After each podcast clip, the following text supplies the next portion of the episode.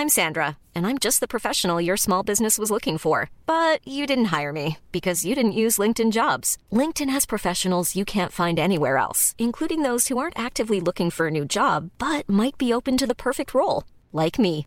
In a given month, over 70% of LinkedIn users don't visit other leading job sites. So if you're not looking on LinkedIn, you'll miss out on great candidates like Sandra. Start hiring professionals like a professional. Post your free job on linkedin.com/people today. Revivre, vous savez, ces fins de mobilisation des, euh, des gilets jaunes alors que euh, l'un des éléments dispose d'un extincteur et donc euh, ça tend un peu les, les forces de l'ordre. Mais au-delà de ça, je disais qu'on on a l'impression de revivre voilà, la fin de, de manifestation des, des gilets jaunes, c'est-à-dire avec une trentaine, quarantaine de personnes qui font face aux, aux forces de l'ordre, mais sans qu'il y ait de, de véritables tensions. On est bien loin, bien loin en parlant de tensions de ce qui s'est passé jeudi dernier dans, dans les rues de, de Paris. Alors il est 22 heures, ça peut euh, bouger à, tout moment avec euh, des manifestations sauvages, mais euh, autour du quartier de la place de la Nation, il n'y a pas de, groupuscules qui se sont formés, il n'y a pas de, poubelles brûlées pour l'instant. Si on doit faire un, résumé de cette nouvelle journée de mobilisation, sur le plan national, les chiffres sont en baisse. À Paris, il y avait du monde, beaucoup de monde tout de même, et des, moments de, tension qu'on a pu euh, couvrir, commenter euh, sur cette même place de la Nation en fin donc de euh, manifestation. Je rappelle que c'était au départ de la place de la République à 14h pour arriver donc place de la Nation, un, parcours qui est connu pour les mobilisations sociales, connu pour les forces de l'ordre qui sont souvent soumises à, des heurts lors de, de ces manifestations et souvent en fin de, de manifestation, place de la nation. Cette place qui avait été complètement quadrillée par les forces de l'ordre, euh, avec euh, un périmètre de 500 à, à 600 mètres, une sorte de no-go zone pour accéder à, la place de la nation et, des forces de l'ordre qui ont dû faire face euh, à certains moments à des, groupes ultra, ultra violents, majoritairement des, jeunes qu'on a, pu, qu'on a pu voir sur cette place. Autre chose qui nous a marqué aujourd'hui, Julien, c'est le climat dans lequel ont, opéré les, forces de l'ordre, un, climat délétère. On connaît le contexte, il y a eu ces euh, mobilisations jeudi qui ont été très violentes, avec plus de 440 policiers qui ont été euh, blessés. Il y a évidemment ce qui s'est passé samedi à, à Sainte-Soline, qui était dans les têtes et des forces de l'ordre et aussi des, des manifestants. Et puis il y a eu une séquence qui nous a euh, marqué.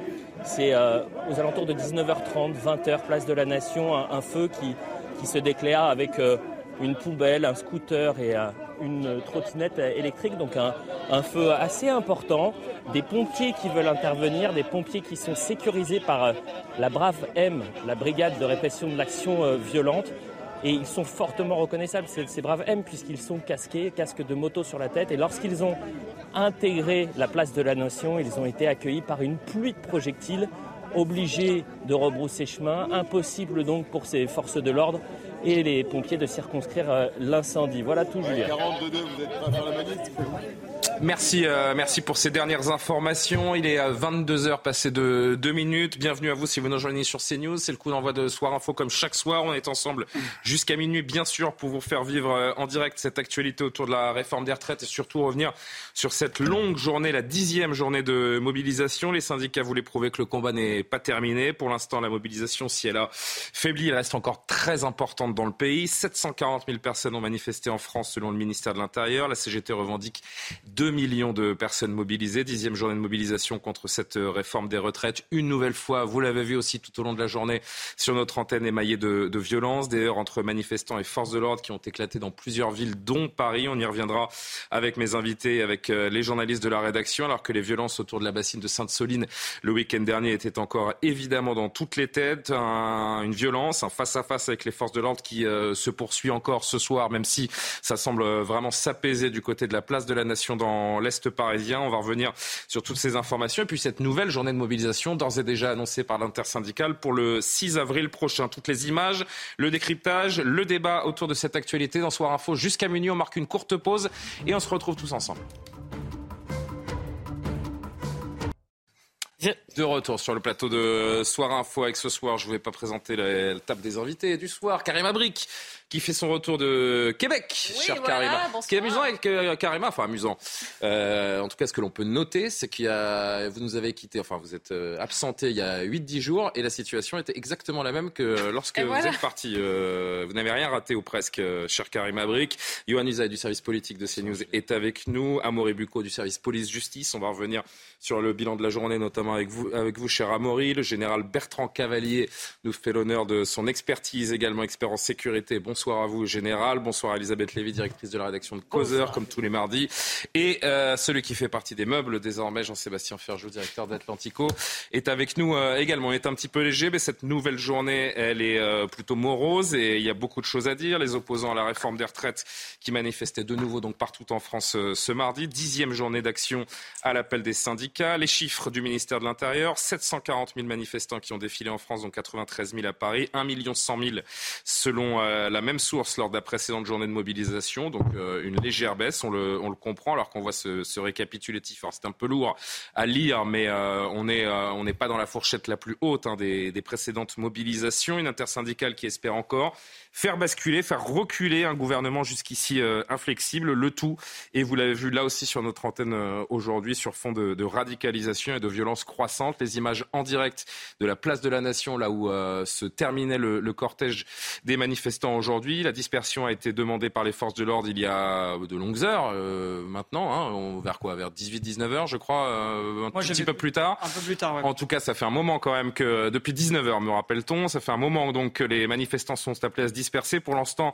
il, pour le moment, il en reste euh, sur cette place de la Nation. On va retrouver l'un de nos envoyés spéciaux sur, euh, sur le terrain. Ça ne semble pas violent, mais plutôt confus autour de vous. Oui, c'est confus, c'est le c'est le statu quo hein, ici, on peut le dire, place de la Nation depuis maintenant euh, plusieurs minutes, voire même près d'une heure. Hein, ces quelques manifestants, les, derniers manifestants, euh, sont euh, bloqués sur les marches de cette de cette bouche de métro. Dans un premier temps, les, forces de l'ordre avaient tenté de les repousser pour essayer de, faire en sorte qu'ils qu'ils prennent le métro et quittent et quittent les lieux. Et puis il y a quelques instants, les forces de l'ordre ont, tenté une autre tactique. le cordon de, de sécurité s'est agrandi pour repousser les, quelques manifestants qui étaient, eux, euh, au-dessus des marches, euh, présents avec avec des badauds, avec euh, quelques quelques journalistes aussi, des médias internationaux qui euh, tous euh, avaient les yeux rivés sur cette sur cette bouche de métro, sur ces escaliers pour voir si ces quelques manifestants allaient résister ou finalement rentrer chez eux. Eh bien tout ce qu'on peut vous dire, c'est qu'ils sont toujours là, ils continuent à chanter des slogans contre Emmanuel Macron, contre le gouvernement, contre cette réforme des retraites, mais ils refusent de quitter les lieux. Et pour vous dire cette nouvelle tactique opérée par les forces de l'ordre et je conclurai là-dessus, c'est que euh, elle n'est pas forcément très très efficace puisque on a eu à faire euh, uniquement quelques mètres pour euh, contourner le cordon de sécurité et se retrouver à à nouveau au pied des marches de cette bouche de métro. Un dernier mot peut-être que, réclament ces individus qui donc trois heures après la dispersion sont encore dans le, dans le quartier? L'objectif c'était quoi? C'était d'essayer d'en de, venir au face-à-face -face avec les forces de l'ordre? Alors pas du tout, hein. c'est euh, assez, euh, assez pacifique hein, ici euh, au niveau de cette, euh, de cette bouche de métro.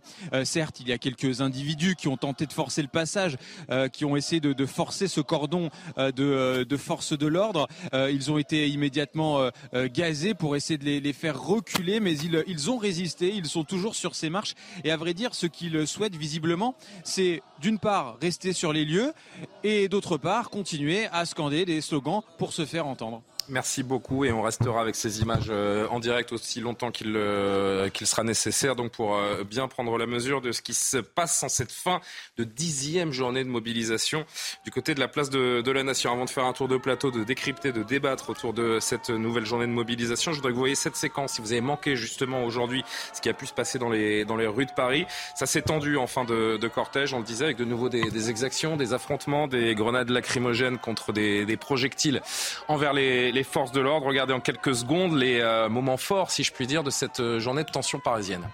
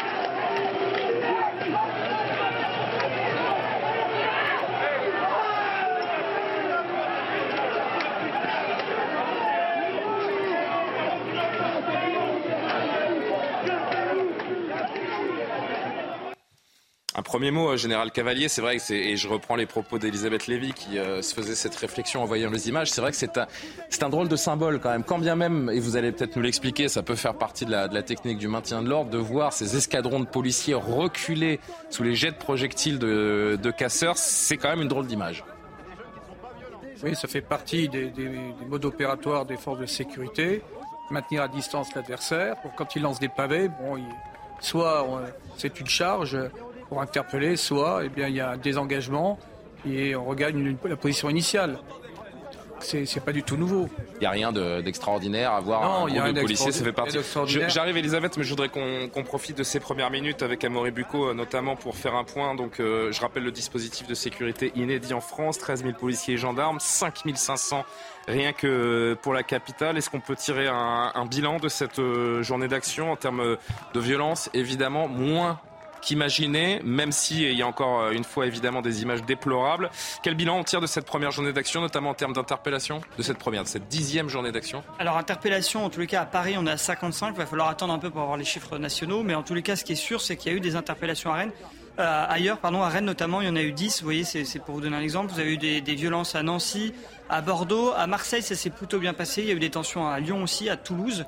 Et alors à Paris, effectivement, ça s'est quand même mieux passé que la dernière fois. Euh, il y a eu encore une fois euh, des éléments radicaux en tête de cortège, mais beaucoup, enfin, on, là on les estime à une centaine alors qu'on estimait qu'il y en avait à peu près 1000, voire 1500 euh, le 23 mars dernier, donc ça n'a vraiment rien à voir. il y a eu aussi quelques feux de poubelle, effectivement jet de projectiles, mais pas de fast-food brisé comme la dernière fois non plus. Et là on voit que cette fin de manifestation se, se déroule beaucoup mieux que la dernière fois où il y avait eu de nombreux incendies, notamment de poubelles, avec des immeubles qui avaient failli prendre le feu à Paris. Je ne sais pas si vous en rappelez. Ouais, bien sûr. Euh, des détritus. Enfin, ça faisait. là, les rues avaient été euh, nettoyées. Hein, voilà. Non, mais c'était assez chaotique la dernière fois. Il y avait eu des petits groupes un peu partout qui s'étaient éparpillés. Là, on voit que c'est finalement assez propre comme fin de manifestation. Euh, finalement, les derniers manifestants qui restent sont manifestement non violents et pas. ils ne sont pas habillés pour faire la guerre en tous les cas.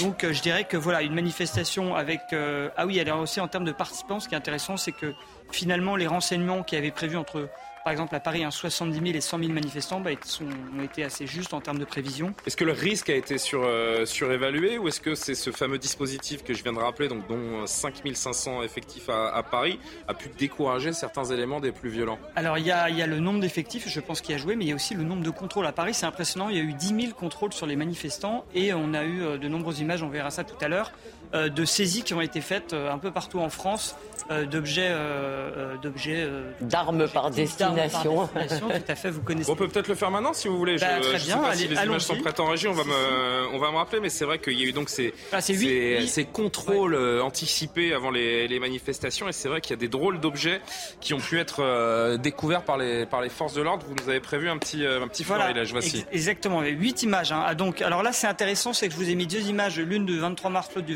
28 mars, et on voit que c'est ça, c'est à Rennes, hein, ces images.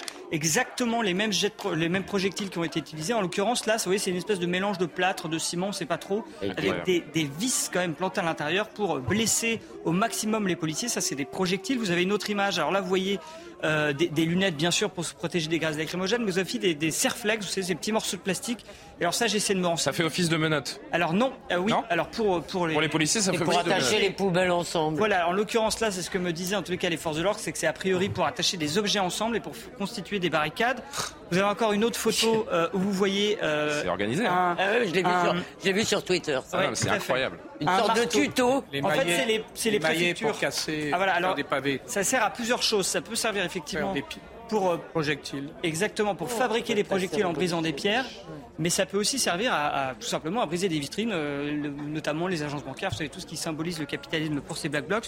Une autre image encore euh, qui a également, alors celle-ci elle a été prise à Lyon, vous allez voir, ah c'est un jeu de pétanque. Alors comme ça c'est inoffensif, mais une boule de pétanque c'est près quand même d'un kilo, donc c'est assez léger pour être envoyé très loin et en même temps assez lourd pour faire mal aux policiers bien sûr. autre image encore, vous allez voir, qui a également été prise à Lyon, et eh ben ça c'est un ensemble de projectiles qui ont été lancés sur les policiers. Là c'est des pierres en l'occurrence. Et justement pour parler de pierres, vous allez voir cette haute image assez intéressante. Ça c'est des euh, sacs de pierres qui avaient été dissimulés le long du parcours de la manifestation à Strasbourg. C'est pour ça que d'ailleurs que les forces de l'ordre eh inspectent en général les parcours des manifestations pour justement rechercher ces sacs et pouvoir euh, les enlever. Le but de faire ces sacs, c'est tout simplement passer à travers les contrôles en amont des manifestations et retrouver ces, ces munitions. Et je voulais juste donc euh, vous montrer ces deux dernières images. Euh, voilà, alors là c'est intéressant, c'est du matériel défensif, hein, je dirais. Vous avez On a l'impression le- que c'est l'équipement des CRS ou des gendarmes. c'est vrai, inversé. Mais en, en l'occurrence, vous avez le fameux parapluie hein, qu'on a beaucoup vu d'ailleurs à Sainte-Soline aussi, dont le but c'est de projeter, bah, de, de se protéger des LBD, de, de tout ce que jettent les, les policiers ou les, les grenades. Et vous avez aussi effectivement la coque assez impressionnante, Euh, la tenue à droite que l'on voit avec la casquette et la bâche, et puis le sparadrap pour attacher cette bâche. Bien c'est euh, bien sûr pour être euh, en noir et être inidentifiable. Et si on n'est pas identifiable, et ben euh, derrière, si on est arrêté, ben on peut pas être identifié pour les actes qu'on a commis et donc pas jugé. Et la dernière image, alors là c'est du matériel plus offensif, ça a été pris à Paris.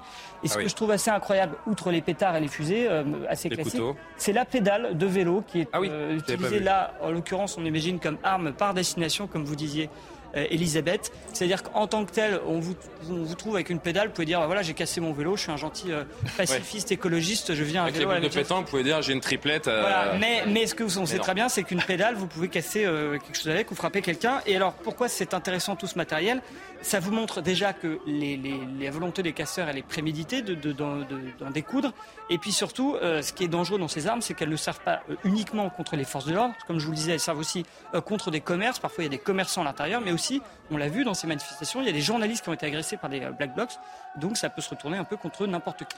Ça dégénère forcément, même si, euh, encore une fois, l'ampleur n'est pas celle de la semaine dernière ou de ce qu'on a pu voir à, à Sainte-Soline pour les raisons qu'on vient d'expliquer avec Amaury Bucco. Euh, une manifestation sans casse, ça n'existe plus. Oui, enfin, ça, au début du mouvement euh, contre les retraites, il faut être honnête, il y a eu quelques manifestations. Non, mais là, depuis une dizaine de jours, il n'y a pas un soir où ça n'existe plus. Et je voulais vous Depuis répondre, 49.3 bien sûr, j'entends bien, c'est pour ça que j'entends bien que dans le cadre d'une opération de maintien de l'ordre, on peut reculer à un moment. Mais c'est quand même le sentiment qu'on a, en fait. Que ce soit euh, aux bassines, que ce soit surtout toutes les scènes qu'on a vues, qu'on a déjà commentées ici, entre les grandes manifestations, les soirées but à gaz, en gros, euh, si vous voulez, avec des, euh, comme on disait ça en, en Corse, Soirée vous savez, les soirées but Ah oui, à non, gaz. oui, d'accord. Euh, non mais c'est vrai, ils appelaient ça les soirées but à gaz. On a compris. péter des maisons. Et donc là, on a vu des incendies de poubelles. C'était le grand truc euh, partout, rue du Faubourg Saint-Antoine. On a vu moins d'incendies de poubelles aujourd'hui parce que Mais justement, enfin, Et donc- les rues euh, du, et donc, du on a quand même- été euh, Je dis pas que c'est nettoyer des poubelles. Je dis pas que c'est pertinent comme euh, vision, mais l'impression qu'on reste, l'impression rétinienne qu'on a, c'est quand même un pays où les voyous, les casseurs tiennent le haut du pavé et où l'État est impuissant. Et c'est une image sans cesse. On a une image un peu contradictoire. D'un côté, effectivement, un gouvernement droit dans ses bottes, je ne céderai pas, etc. Et de l'autre côté, un État qui n'arrive pas à maintenir l'ordre, tout simplement. Des policiers au tapis, vous allez nous le dire tout à l'heure, des policiers et des gendarmes blessés. Enfin bon, et et juste pour finir, évidemment, le discours médiatique sur les violences policières, comme d'habitude, si vous voulez, alors que les violences anti-policières me semblent beaucoup plus graves. Eh vous venez de chapitrer quasiment euh, tout ce qui sera le sujet de notre, notre discussion. C'est parce que je lis dans vos pensées, cher Ah, c'est parfait, vous avez bien préparé l'émission et c'est un plaisir. Euh, on marque notre dernière pause de la soirée. On va se retrouver pour euh, plus d'une heure sans pub pour euh, revenir en images et avec euh, nos invités sur cette nouvelle journée de mobilisation et ce que peut euh, donner euh, cette nouvelle contestation? Euh, ce nouvel appel également de l'intersyndicale pour euh, une mobilisation encore jeudi de la semaine prochaine. À tout de suite. Nous sommes de retour sur le plateau de Soir Info avec Karim Abric, Elisabeth Lévy, Yohann Usaï, Jean-Sébastien Ferjou, général Bertrand Cavalier, Amaury Bucco. Un coup d'œil juste un instant aux, aux images Place de la Nation. Nous irons dans, dans un instant où il y a encore quelques, quelques manifestants, mais c'est vraiment très léger là, hein, la manifestation et cette dixième journée de mobilisation qui semble définitivement dispersée dans, dans l'Est parisien. On va y revenir et on sera en duplex avec l'un de nos envoyés spéciaux dans, dans un instant. Quand même quelques dizaines de personnes autour de cette euh, bouche de métro qui veulent continuer d'occuper le terrain malgré l'heure tardive et la pluie, j'ai l'impression, qui s'abat sur euh, la capitale. On revient sur tout cela dans un instant avec un nouveau duplex. Mais avant cela, il est 22h30. Bienvenue à vous. Si vous nous rejoignez, l'essentiel de l'actualité. Mathieu Devez. 740 000 personnes ont défilé en France contre la réforme des retraites selon le ministère de l'Intérieur. Ils étaient 93 000 à Paris. De son côté, la CGT revendique plus de 2 millions de manifestants dans le pays, 450 000 à Paris. Une mobilisation en net repli par rapport à la semaine dernière alors que l'intersyndicale appelle ce soir à une onzième journée de manifestation le jeudi 6 avril. Et le secrétaire général de la CFDT, Laurent Berger, annonce que les syndicats seront reçus par Elisabeth Borne en début de semaine prochaine.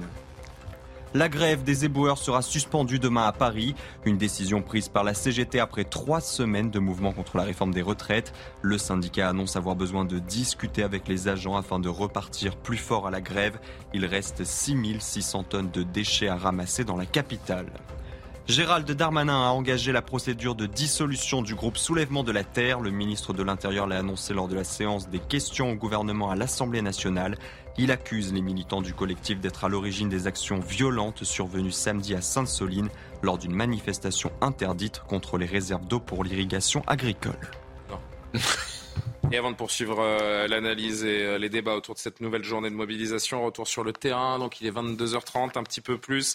Je vous le disais avant le JT de Mathieu Devez, encore quelques manifestants et des forces de l'ordre qui veillent au grain pour tenter de disperser cette place de la nation. Ça a été tendu dans les rues de Paris en fin de, en fin de cortège et fin de manifestation. On y reviendra dans un instant. Quel est euh, l'état des, des, lieux, si je puis dire, sur le terrain? Eh bien écoutez, les, les manifestants qui étaient euh, dans, cette, dans cette bouche de, de métro ont pu euh, quitter les, les, escaliers car les, les forces de l'ordre ont, ont, reculé, reculé pour euh, mieux avancer, j'ai envie de dire. Le cordon est à nouveau en train de, de progresser pour faire évacuer les, les manifestants. Et la situation pour le moment est, assez, calme et les manifestants refusent encore de, quitter les, lieux. Les quelques manifestants qui étaient sur les escaliers, sur, euh, les escaliers du, du métro, euh, nous ont expliqué qu'ils ne descendaient pas ces escaliers car ne descendaient pas ces escaliers Merci monsieur. Ces escaliers, car euh, en bas il y avait effectivement la, sûreté de la RATP qui était euh, donc avec des, boucliers euh, et qui donc encadrait aussi ces, manifestants. D'autres nous ont expliqué qu'il y avait parfois des, gaz lacrymogènes qui étaient descendus dans les couloirs du métro, ce qui rendait un peu l'air euh, l'air irrespirable. Mais pour les moments, effectivement, les, les, manifestants sont repoussés par les forces de l'ordre ici sur place pour éviter qu'ils ne stagnent à nouveau sur euh, ces marches de la bouche du métro. Merci beaucoup et on reste attentif à, à vos images sur cette place de la Nation dans, dans l'Est parisien. Un petit mot, Général Bertrand Cavalier, vous qui êtes le spécialiste du, du maintien de l'ordre sur ce, sur ce plateau, euh, comment vous décryptez cette, euh, cette séquence et cette fin de, de manifestation? Là, c'est quelques trublion là qui reste, ça ne pose aucun, c'est pas un sujet ça. L'essentiel, c'est que la manifestation s'est très bien déroulée. C'est un petit peu l'aspect paradoxal de ce qui se passe. Très bien, je, je vous trouve. Euh... Non, mais attendez, je vais y revenir. C'est-à-dire que le cortège a, a pu avancer normalement. Euh, bon, il, a il y avait 3 km de cortège aujourd'hui, hein, volontairement réduit, certainement non, aussi pour éviter porter, la casse. Il a pu porter ses revendications. Maintenant, le paradoxe, c'est la présence. Et là, on pourrait s'intéresser sur le pourquoi de cette présence récurrente de 400, 500, parfois plus, 10 black blocs hein, qui ont euh, tout fait pour perturber cette manifestation. Comment vous expliquez justement que ça dégénère forcément depuis euh, ce fameux 49-3 euh, il y a une mais, dizaine mais je, de jours maintenant? Mais je crois, moi je différencie depuis le début, je pense qu'il y a deux sujets. Il y a les revendications sur l'âge de la retraite, et puis il y a d'autre part ce phénomène black bloc. Il faudrait s'intéresser sur le pourquoi, hein, son origine, comment il fonctionne, également les raisons pour lesquelles euh, il y a une forme d'incapacité à réduire euh, cette, euh, cette, petite minorité ultra radicale, hein, ultra organisée, ultra organisée et extrêmement violente. Donc c'est ça le vrai sujet. Hein, et ça veut dire que arriver à, à réduire, à neutraliser, ce n'est pas simplement un défi de maintien de l'ordre. Je crois que c'est un défi tout autre. Quand vous avez une partie du monde politique qui, qui justifie ce qui s'est passé à Sainte-Soline, quand il y a de telles ambiguïtés politiques, quand il y a peut-être une partie de l'opinion qui peut être euh, un peu gagnée à la limite hein, par un certain soutien à, à ce type d'action violente, euh, tout ça, si vous voulez, se répercute, y compris sur euh, les pouvoirs publics qui n'osent pas, qui se sentent entravés. C'est tout ce climat-là qu'il faut analyser. Et à ce sujet, d'ailleurs, on va entendre pas mal de membres de l'exécutif dans quelques instants qui euh, pointent du doigt clairement euh, LFI accusé euh, par le gouvernement donc de, de, mettre le feu aux poudres et de, et de manipuler une partie de notamment ces, ces jeunes qui sont de plus en plus nombreux à vouloir en découdre. Amaury, vous vouliez apporter une précision Oui, juste une source policière hein, qui m'a dit qu'il y a quelques feux sporadiques aux alentours du Panthéon dans le 5e et 6e Là, ce soir. arrondissement de Paris ce soir et qu'il s'agit, alors là en l'occurrence, euh, un peu comme les, ce qu'on avait eu la semaine dernière, vous savez, c'est ces jeunes, ces étudiants qui, qui mettent le feu aux, quelques poubelles qui restent encore dans Paris. Ces fameuses manifestations sauvages. Elisabeth, oui, un, un, mot, comme souvent, il y a un moment où les syndicats euh, perdent le contrôle de la manifestation, quand bien même il ne faut pas négliger, en effet, que ça s'est bien passé, que même si les chiffres sont en deçà de la dernière mobilisation, ça reste conséquent, 750 000 personnes dans, dans toute la France. On voit le, le verre à moitié vide ou à moitié plein côté syndicat aujourd'hui Oh, euh, les syndicats tiennent leur discours de syndicats. Ils vont pas dire, euh, euh, si vous voulez, que ils vont pas eux mettre l'accent sur les violences. Simplement, ce que vous venez de dire est très important. C'est-à-dire, c'est le degré d'acceptation ou d'encouragement à la violence dans le monde politique et dans le monde médiatique qui est, à mon avis, et dans la société, qui est important. Mais comme j'ai déjà parlé, je vais me taire. Eh ben, écoutez juste euh, quelques Parisiens euh, dans le cortège aujourd'hui, enfin quelques Parisiens, quelques manifestants dans Paris aujourd'hui, justement sur cette, euh, sur cette violence assez, assez omniprésente, quoi qu'on en dise depuis une dizaine de jours.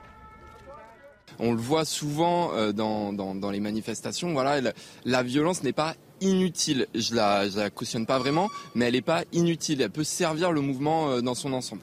Par contre, je suis contre les casseurs, contre, contre, contre les casseurs, contre les gens qui brûlent, euh, qui brûlent la France. La France, c'est notre pays, on veut le préserver. Euh, il y en a marre, en fait.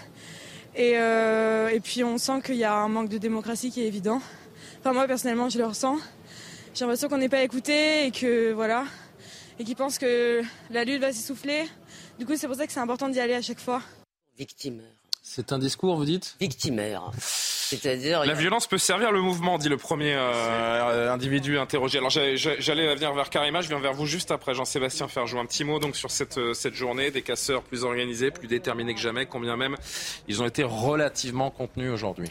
Oui, parce qu'il y a une partie hein, qu'on appelle un peu de, de cette ultra-gauche qui euh, va, euh, en fait, qui rassemble. On a des antifas, on a des personnes anticapitalistes. Hein, c'est une espèce de constellation euh, différente dans cette ultra-gauche. Mais ils attendent ce genre de mouvement, ce genre de manifestation pour pouvoir apparaître, pour pouvoir semer le chaos. Donc, ils existent. C'est pas nécessairement ce qu'on a vu au cours des dernières minutes, des dernières heures. On voyait plutôt hein, des jeunes qui veulent, non pas qui jouent à la révolution, mais qui avaient envie d'être là plutôt pacifiques. Exactement. Mais au cours des, dernières, des derniers jours particulièrement, on a vu ces gens-là, donc euh, ces gens de on pourrait dire de l'ultra-gauche, se manifester. Et il y a cette complaisance aussi d'une partie, notamment de la, du spectre de la gauche en politique qui cautionne, hein, qui même encourage et à des fins politiciennes, à des fins même électorales. On veut pas jouer euh, sur certains votes aussi. On veut avoir une partie du vote. On est prêt à tolérer euh, ce genre de, violence-là. Mais moi, je pense que c'est un jeu qui est extrêmement dangereux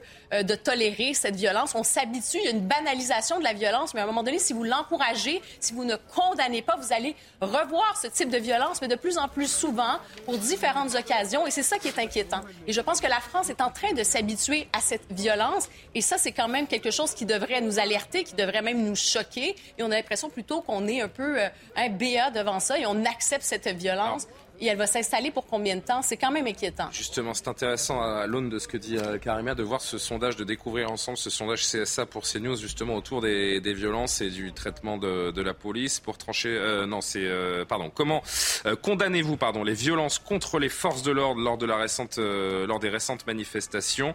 85% des Français interrogés répondent oui. Et puis condamnez-vous les violences des forces de l'ordre lors des récentes manifestations à 69%. Cette fois, les, Français répondent, euh, répondent oui. Globalement, les Français interrogés soutiennent les forces de l'ordre et prennent conscience que bah, s'il n'y a plus de police, il n'y a plus d'État, euh, Jean-Sébastien.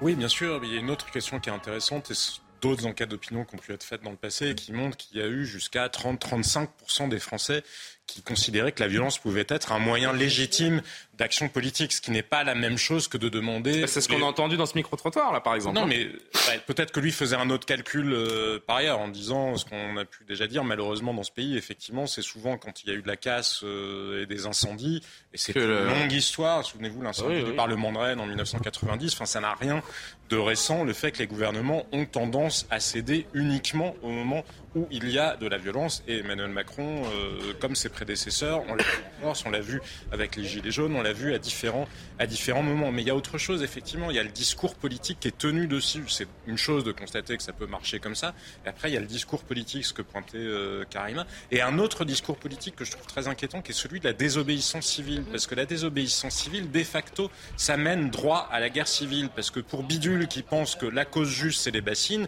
machin, il va penser que la cause juste, c'est autre chose. Et si chacun en vient justement à ne plus respecter la légalité, ni à ne plus respecter l'état du droit à un instant Il n'y a pas d'autre moyen que de constater qui est le plus fort et de voir qui va, euh, qui va se taper dessus. Maintenant, pour, sur la journée d'aujourd'hui, je pense quand même que ce qui est en train de changer là, c'est qu'on voit bien que chacun est entré dans une course contre la montre. Tout le monde a en tête l'horizon du 18 avril, puisque c'est la date butoir à laquelle le Conseil constitutionnel pour être amené à se prononcer aussi bien sur euh, le référendum d'initiative partagée que sur la loi, que les syndicats veulent tenir jusqu'au 21 avril, hein, précisément, quel Conseil constitutionnel pour rendre sa décision. Avril, penser trois jours à trois jours près. Mais c'est, mais vous voyez, le, et donc les syndicats essayent de tenir jusque-là en espérant ne pas s'essouffler. Vous savez que l'intersyndicale, la prochaine journée, elle est dans dix jours, hein, donc on voit bien qu'il y a une espèce de calcul de dire il va falloir maintenir la pression. 6 avril mais pas non plus. Et le gouvernement, qui pour la première fois ce soir par euh, Elisabeth Borne a fait savoir qu'elle était prête à recevoir les syndicats, non plus juste pour parler de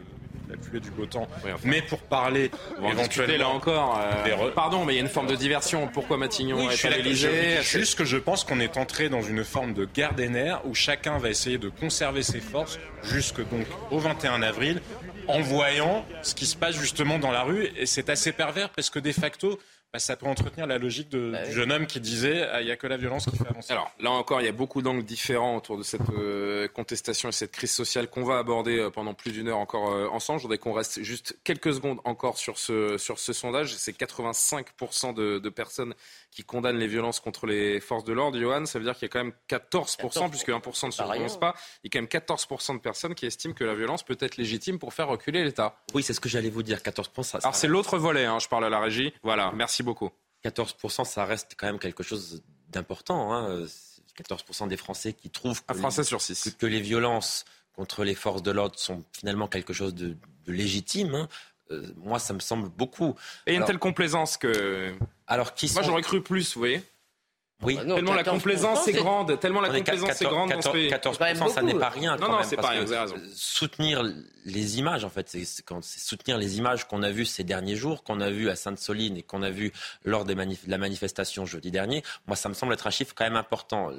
Qui sont ces 14% Sans doute une partie des électeurs de Jean-Luc Mélenchon euh, qui a refusé de condamner les violences aussi contre les, forces de l'ordre. Donc, euh, ces personnes appartiennent manifestement à, l'extrême gauche de euh, l'échiquier politique et en partie, en grande partie, on l'imagine, à la France insoumise qui a contribué, je crois, ces dernières semaines à mettre un peu de l'huile sur le feu, à, j'allais dire, à encourager. Je vais peut-être pas dire encourager, mais euh, aussi, pourquoi pas, encourager, encourager un peu Vous pouvez aller jusqu'à encourager, J'étais en train de réfléchir, mais je crois, qu'on peut le dire. Quand on voit certains tweets et certains... Euh, non, mais, non, mais je, vais le dire clairement, à encourager, et il y a même eu une forme de complicité de la part de la NUPES. pas influencé par Elisabeth non plus, non, hein, non, mais, ce que vous voulez. Euh. Mais il y a même eu une forme de complicité de la NUPES, en tout cas à Sainte-Soline, avec des élus qui étaient avec leurs écharpes sur place et qui, et qui empêchaient... des tweets toute la journée et qui empêchaient, et qui empêchaient les forces de l'ordre de faire leur travail. Donc oui, clairement, voilà, c'est 14%.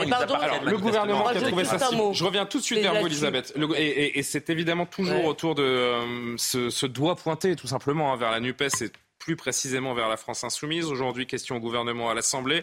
Les ministres ont défilé pour euh, un même son de cloche. Les coupables sont euh, à gauche de la gauche. Écoutez notamment Éric Dupont-Moretti qui s'adresse aux députés et les filles aujourd'hui à l'Assemblée. Il y a de ça quelques mois, quelques années, c'était après le Bataclan on voulait embrasser les flics. Aujourd'hui, vous vomissez dessus. Voilà, la réalité. Je veux ici rappeler que M. Jean-Luc Mélenchon Votre leader Maximo a été condamné définitivement pour avoir exercé des violences sur des policiers et sur un procureur de la République. Voilà, monsieur le député, la réalité. Je vais maintenant vous dire que par les temps troublés que nous traversons, je vous suggère d'avoir à portée de main la Constitution et le Code de procédure pénale. Dans la Constitution, vous lirez que nous ne, nous sommes affranchis d'aucune règle démocratique. Et dans le Code de procédure pénale, vous pourrez lire par exemple que les gardes à vue que vous fustigez sont en réalité une mesure coercitive prise par un officier de police judiciaire sous le contrôle d'un procureur chaque fois qu'il y a une raison plausible de suspecter qu'une infraction a été commise. C'est pas plus compliqué que cela, monsieur le député. Voyez-vous? Et ensuite, la justice vient faire son travail. La garde à vue, c'est raison plausible. La mise en examen, c'est indice grave et concordant. Le renvoi devant le tribunal, ce sont des charges. Et enfin, la condamnation, ce sont des preuves. Si vous n'êtes pas convaincu, je vous suggère ce week-end une balade à la campagne, mais sans essence, sans cagoule, sans hache, sans cocktail Molotov. Rendez-vous est pris.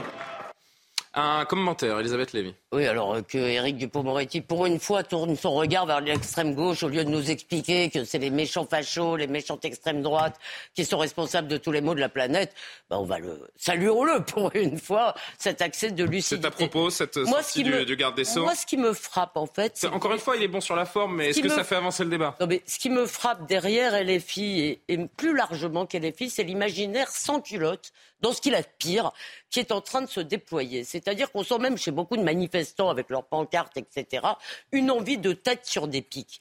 Et, dans le fond, dans le discours aussi médiatique, si vous voulez, qui acclimate un peu l'idée, on monte vraiment aux extrêmes dans les mots. Euh, vous voyez bien, Macron est traité, moi j'entends les auditeurs sur les radios, Macron est traité, mais on peut tout à fait critiquer le président, ça c'est sûr.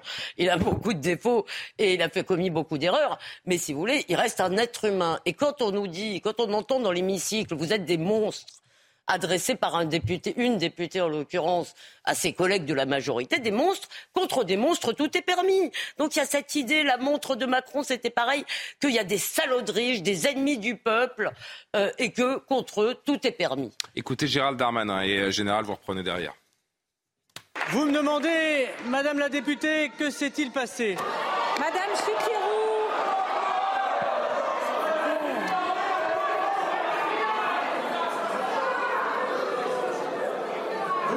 Madame la députée, que s'est-il passé? Moi, je vous pose la question. Que s'est-il passé à gauche pour qu'on confonde casseurs et policiers? Que s'est-il passé à gauche pour qu'on n'ait pas un mot dans une question d'actualité pour penser à tous ces policiers et ces gendarmes qui sont blessés? Que s'est-il passé à gauche quand on n'a pas un mot, quand on attaque des commissariats, des tribunaux, des préfectures, des permanences de parlementaires? Que s'est-il passé à gauche pour qu'on confonde manifestation interdite et manifestation autorisée Que s'est-il passé à gauche pour qu'on ne respecte plus l'uniforme de la République? Que s'est-il passé à gauche, Madame la députée, pour qu'on oublie à ce point Clémenceau, Chevènement, Cazeneuve, Valls, Mitterrand, Badinter? Que s'est-il passé à gauche pour qu'on haïsse des policiers? Que s'est-il passé à gauche pour faire alliance avec M. Mélenchon, qui les insulte, qui les vomit et qui finalement fait honte à tous les électeurs de gauche. L'anaphore, que s'est-il passé à gauche demande le ministre de l'Intérieur. La gauche a été aspirée par la France insoumise. Voilà, la gauche aujourd'hui, c'est devenu l'extrême gauche. Le Parti socialiste, allié de la Nupes, c'est de fait extrémisé. Et quand euh, euh, Gérald Darmanin cite Manuel Valls, tas de personnalités, une partie de cette gauche républicaine-là, de cette gauche de gouvernement, a déserté le Parti socialiste précisément parce que la politique de son premier secrétaire, Olivier Faure, ne correspondait pas à leurs valeurs républicaines. Olivier Faure a fait cette alliance avec la France insoumise pour tenter de sauver ce qui était encore sauvable du Parti socialiste socialiste. Il a sauvé quelques sièges à l'Assemblée nationale, mais euh, ses détracteurs l'accusent de s'être compromis avec cette alliance. Et de fait, est-ce que le Parti socialiste est encore aujourd'hui un parti de gouvernement? Manifestement pas. Donc effectivement, cette alliance a eu des conséquences et ça laissera évidemment des, des traces et ça aura profondément divisé le Parti socialiste. Ce qui est, ce qui est intéressant pour aller encore plus loin sur le sujet, c'est que vous savez, je vais, je vais, juste faire une petite parenthèse parce que vous savez peut-être qu'aujourd'hui, euh, Gérald Darmanin a annoncé qu'il engageait la procédure de dissolution oui. du groupe Soulèvement de la Terre qu'il a accusé d'être à l'origine des actions violentes euh, samedi dans les Deux-Sèvres, donc à Sainte-Soline, lors de la manifestation interdite contre les retenues d'eau. Et euh, pour faire le parallèle avec cette accusation de la, de la gauche par le gouvernement, je voudrais que vous lisiez deux tweets. Celui de Sandrine Rousseau d'abord. Soulèvement de la Terre n'est pas une association, c'est un mouvement qui se lève. Vous ne dissoudrez jamais une population debout. Je serai, nous serons nombreux dans ce soulèvement. Et puis Thomas Porte, le député euh, LFI, pendant que les groupuscules d'extrême droite sèment la terreur dans le pays, que les policiers de la Bravem passent à tabac les manifestants, Darmanin annonce la dissolution des soulèvements de la Terre. Ministre de l'extrême droite, ministre des violences policières. Mon général, je voudrais que vous réagissiez à ce qui se dit et ce, euh, cette petite musique depuis quelques jours autour des, des répressions policières. Bah, auparavant, je voulais, je vais revenir hein, sur, bien entendu, bien entendu, cette question, mais comme tout citoyen, je, je pose un regard politique sur ce qui se passe. -hmm. Et il est évident qu'on a un processus aujourd'hui qui est assez étonnant, à savoir d'inversion du mouvement concernant la gauche. Euh, tout ce qui est aujourd'hui Black Bloc, mouvance euh, donc euh, Antifa, héritage des autonomes, c'était quelque chose de résiduel qui était marginalisé par une gauche qui avait qui s'était approprié la pratique démocratique parlementaire. Euh, les autonomes, c'est lorsque tous ces groupuscules gauchistes, d'ailleurs le mot gauchiste, c'est Lénine qui l'a initié, bien, euh, contestent le processus sur lequel le Parti communiste italien reconnaît le jeu démocratique et d'une certaine manière abandonne le, la révolution comme objectif et comme moyen. Euh, donc avec bien entendu le, concept d'une de, violence totale pour abattre les institutions. Aujourd'hui, Sainte-Soline, c'est un événement marquant, c'est un marqueur, parce que ça a révélé au sein d'une partie de la gauche eh bien, un mouvement vers cette euh, ultra-gauche. Parce que l'extrême gauche n'était pas sur la violence. Ce qui est extrêmement intéressant, vous avez la gauche traditionnelle, l'extrême gauche et l'ultra-gauche. Aujourd'hui, vous avez des ténors euh, de la mouvance politique que vous évoquiez, qui quand même, aujourd'hui, ont établi une passerelle avec l'ultra-gauche. Et c'est pour ça que je vous disais tout à l'heure que ces black blocs, là, on ne peut pas expliquer ce phénomène. On ne peut pas le régler simplement par le maintien de l'ordre. Derrière, il y a une question politique centrale. S'ils étaient totalement isolés, y compris dans ces arsenaux idéologiques que sont des universités de lettres, les instituts d'études politiques, où on façonne, on fabrique toutes ces Il y a une complaisance euh, politique, euh, médiatique. Ils viennent de Notre-Dame-des-Landes, non Oui, bien sûr. Amaury qui voulait apporter encore une précision. Oui, Amaury. Bien sûr, non, je voulais dire, on parlait de l'extrême gauche, mais je voulais parler aussi de la jeunesse. Je voudrais vous... Alors oui, j'allais y venir. Voilà, c'est assez intéressant. Je voudrais vous citer ce rapport euh, des, des, renseignements euh, justement sur le fait que la jeunesse en fait est très extrêmement sensible à cette thématique des violences policières. Dans ce rapport, on lisait extrêmement, euh, ce rapport date de, il y a quelques jours, extrêmement, extrêmement mobilisateur parmi la jeunesse, le sujet de la répression et des violences policières, largement repris par des élus, pourrait cristalliser la colère des jeunes. Et d'ailleurs, on voit que dans le sondage qui a été réalisé par CNews, que parmi les 14% de personnes qui légitiment les violences contre les policiers, eh bien beaucoup sont des jeunes. Maintenant. Ça, oui, oui dire, ça regroupe un peu, ça nous oui. fait penser à ce qui s'était passé aux États-Unis avec Black Lives Matter. Ouais. Il y a beaucoup de jeunes qui ont adopté, qui ont adhéré à ça hein, sur la question des violences policières. C'est un mouvement qu'on voit en Amérique du Nord qui est très populaire ah, maintenant de plus en plus, en raison, France également. Mais ça démontre également que dans cette, euh, un environnement qui est ultra médiatisé, chacun peut filmer, tout va très vite, eh bien, il faut une exigence totale au niveau comportement. Au-delà de l'aspect éthique et déontologique, une dérive individuelle ou collective en termes d'usage abusif de la force, tout de suite, a un impact énorme. Et c'est vrai que les jeunes sont, ils sont très sensibles parce qu'ils sont aussi conditionnés en la matière. Il y a quand même un fond contestataire, et puis c'est pas nouveau. Le jeune, le jeune il n'aime pas l'autorité, il n'aime pas ce qui représente l'autorité. On, oublie, on oui. oublie aussi peut-être la baisse générale du niveau, ce qui fait que n'importe quel discours part en vrille, comme la montre de Macron à 80 000 euros, c'est ah parti oui, en vrille. Euh, ça, c'est l'effet réseaux sociaux et, aussi. Et enfin, des jeunes pas... qui sont conditionnés quand même depuis... une fake news, des, des jeunes qui sont conditionnés depuis l'âge de, de, de, depuis un très jeune âge par l'idée que l'effort c'est pas bien, que de toute façon on leur doit quelque chose. Fausse nouvelle en français. Comment? Non, mais je, je, voulais simplement revenir sur le tweet de Thomas Porte. Parce ouais. oui, qui sont les groupuscules d'extrême On a évoqué ça. Oui, c'est moi. On a évoqué ça en quelques secondes, mais quand même, je veux dire, les mots manquent pour parler de ce tweet. Enfin, je, je veux dire, ça n'a pas de bon sens. C'est affligeant, c'est consternant. Enfin, je mais Là, ça met de l'huile sur le feu, mais, surtout. Mais c'est le propos d'un député, ce qui signifie quand même qu'il a été élu. Dire, euh, pour être élu député, c'est pas un scrutin de liste. Il, non, faut, il faut recueillir la majorité. Mais même Louis des Boyard suffrages. a été élu. Non, mais, oui, non, mais j'entends bien, mais ça, ça, ça, veut quand même dire quelque chose de notre pays. Bah oui. Et puis sur Thomas les... Porte, il est que député, le niveau baisse. Il est, il est député de Seine-Saint-Denis. Donc on voit bien quand même. Ancien que... cheminot, cégétiste. Euh... Député de Seine-Saint-Denis. Euh, beaucoup des députés de la NUPES sont élus des quartiers extrêmement difficiles. Donc on voit bien quand même que derrière ce discours, il y a aussi une stratégie électorale. Ils vont chercher à parler, vous évoquiez les jeunes, ils vont chercher à parler aux jeunes de ces banlieues qui se considèrent elles-mêmes victimes souvent de la police. Donc on va les encourager dans, dans ce sens-là. Comment Ils ont dragué éhontément le vote musulman absolument. en tant que tel. Mais, mais en pas tant seulement. que vote musulman. Absolument et pas seulement. Mais quand même, on voit bien que ça participe aussi d'une stratégie électoraliste et on voit, on voit à quel point cette stratégie peut conduire à dire des choses qui sont absolument inadmissibles et qui sont fausses, mais que cette stratégie-là... Encore un ou deux mots là-dessus. Je voudrais qu'on avance sur la mobilisation euh, aujourd'hui. Alors, Jean-Sébastien Carima probablement pas que son électorat direct, parce que tout le monde aura constaté que les gens dits des quartiers sont assez peu présents dans les manifestations, quelles qu'elles soient, et qui se sont assez peu associés à ce mouvement de protestation euh, ouais. des retraites pour des tas de raisons. Euh, non, mais ils sont très sensibles à ce discours-là quand même. Oui, mais là, je pense que ça s'adresse à autre chose. Ça s'adresse à la sociologie de la France insoumise, qui oui. sont plutôt les bacs plus 5 euh, déclassés. Enfin, voilà, les bacs plus 5 qui ont peu réussi, parce que les études de sociologie, ça marche moins bien en termes d'intégration sociale que les études d'ingénieur ou même des études de BTS ou euh, quand on est plombier. Mais surtout, ce que je trouve très grave dans le tweet de Thomas Porte, qui est un cran au-dessus de celui de Sandrine Rousseau, c'est que c'est la dilution du réel. C'est-à-dire les faits n'existent plus c'est du Trumpisme. C'est comme, enfin, c'est on, on, peut, on peut raconter n'importe quoi. Donc il y aurait des groupes d'extrême, des groupuscules d'extrême droite, droite qui terroriseraient le pays. Mais qui est terrorisé? Mais où sont-ils Mais quand on en vient, quand on vient, alors je ne sais pas s'ils visent la police, qui serait quand même particulièrement choquant de la part d'un élu euh, de la République. Je ne sais vraiment pas à qui il peut parler. Je ne dis pas que l'extrême droite n'existerait pas dans le pays. Je voudrais pas.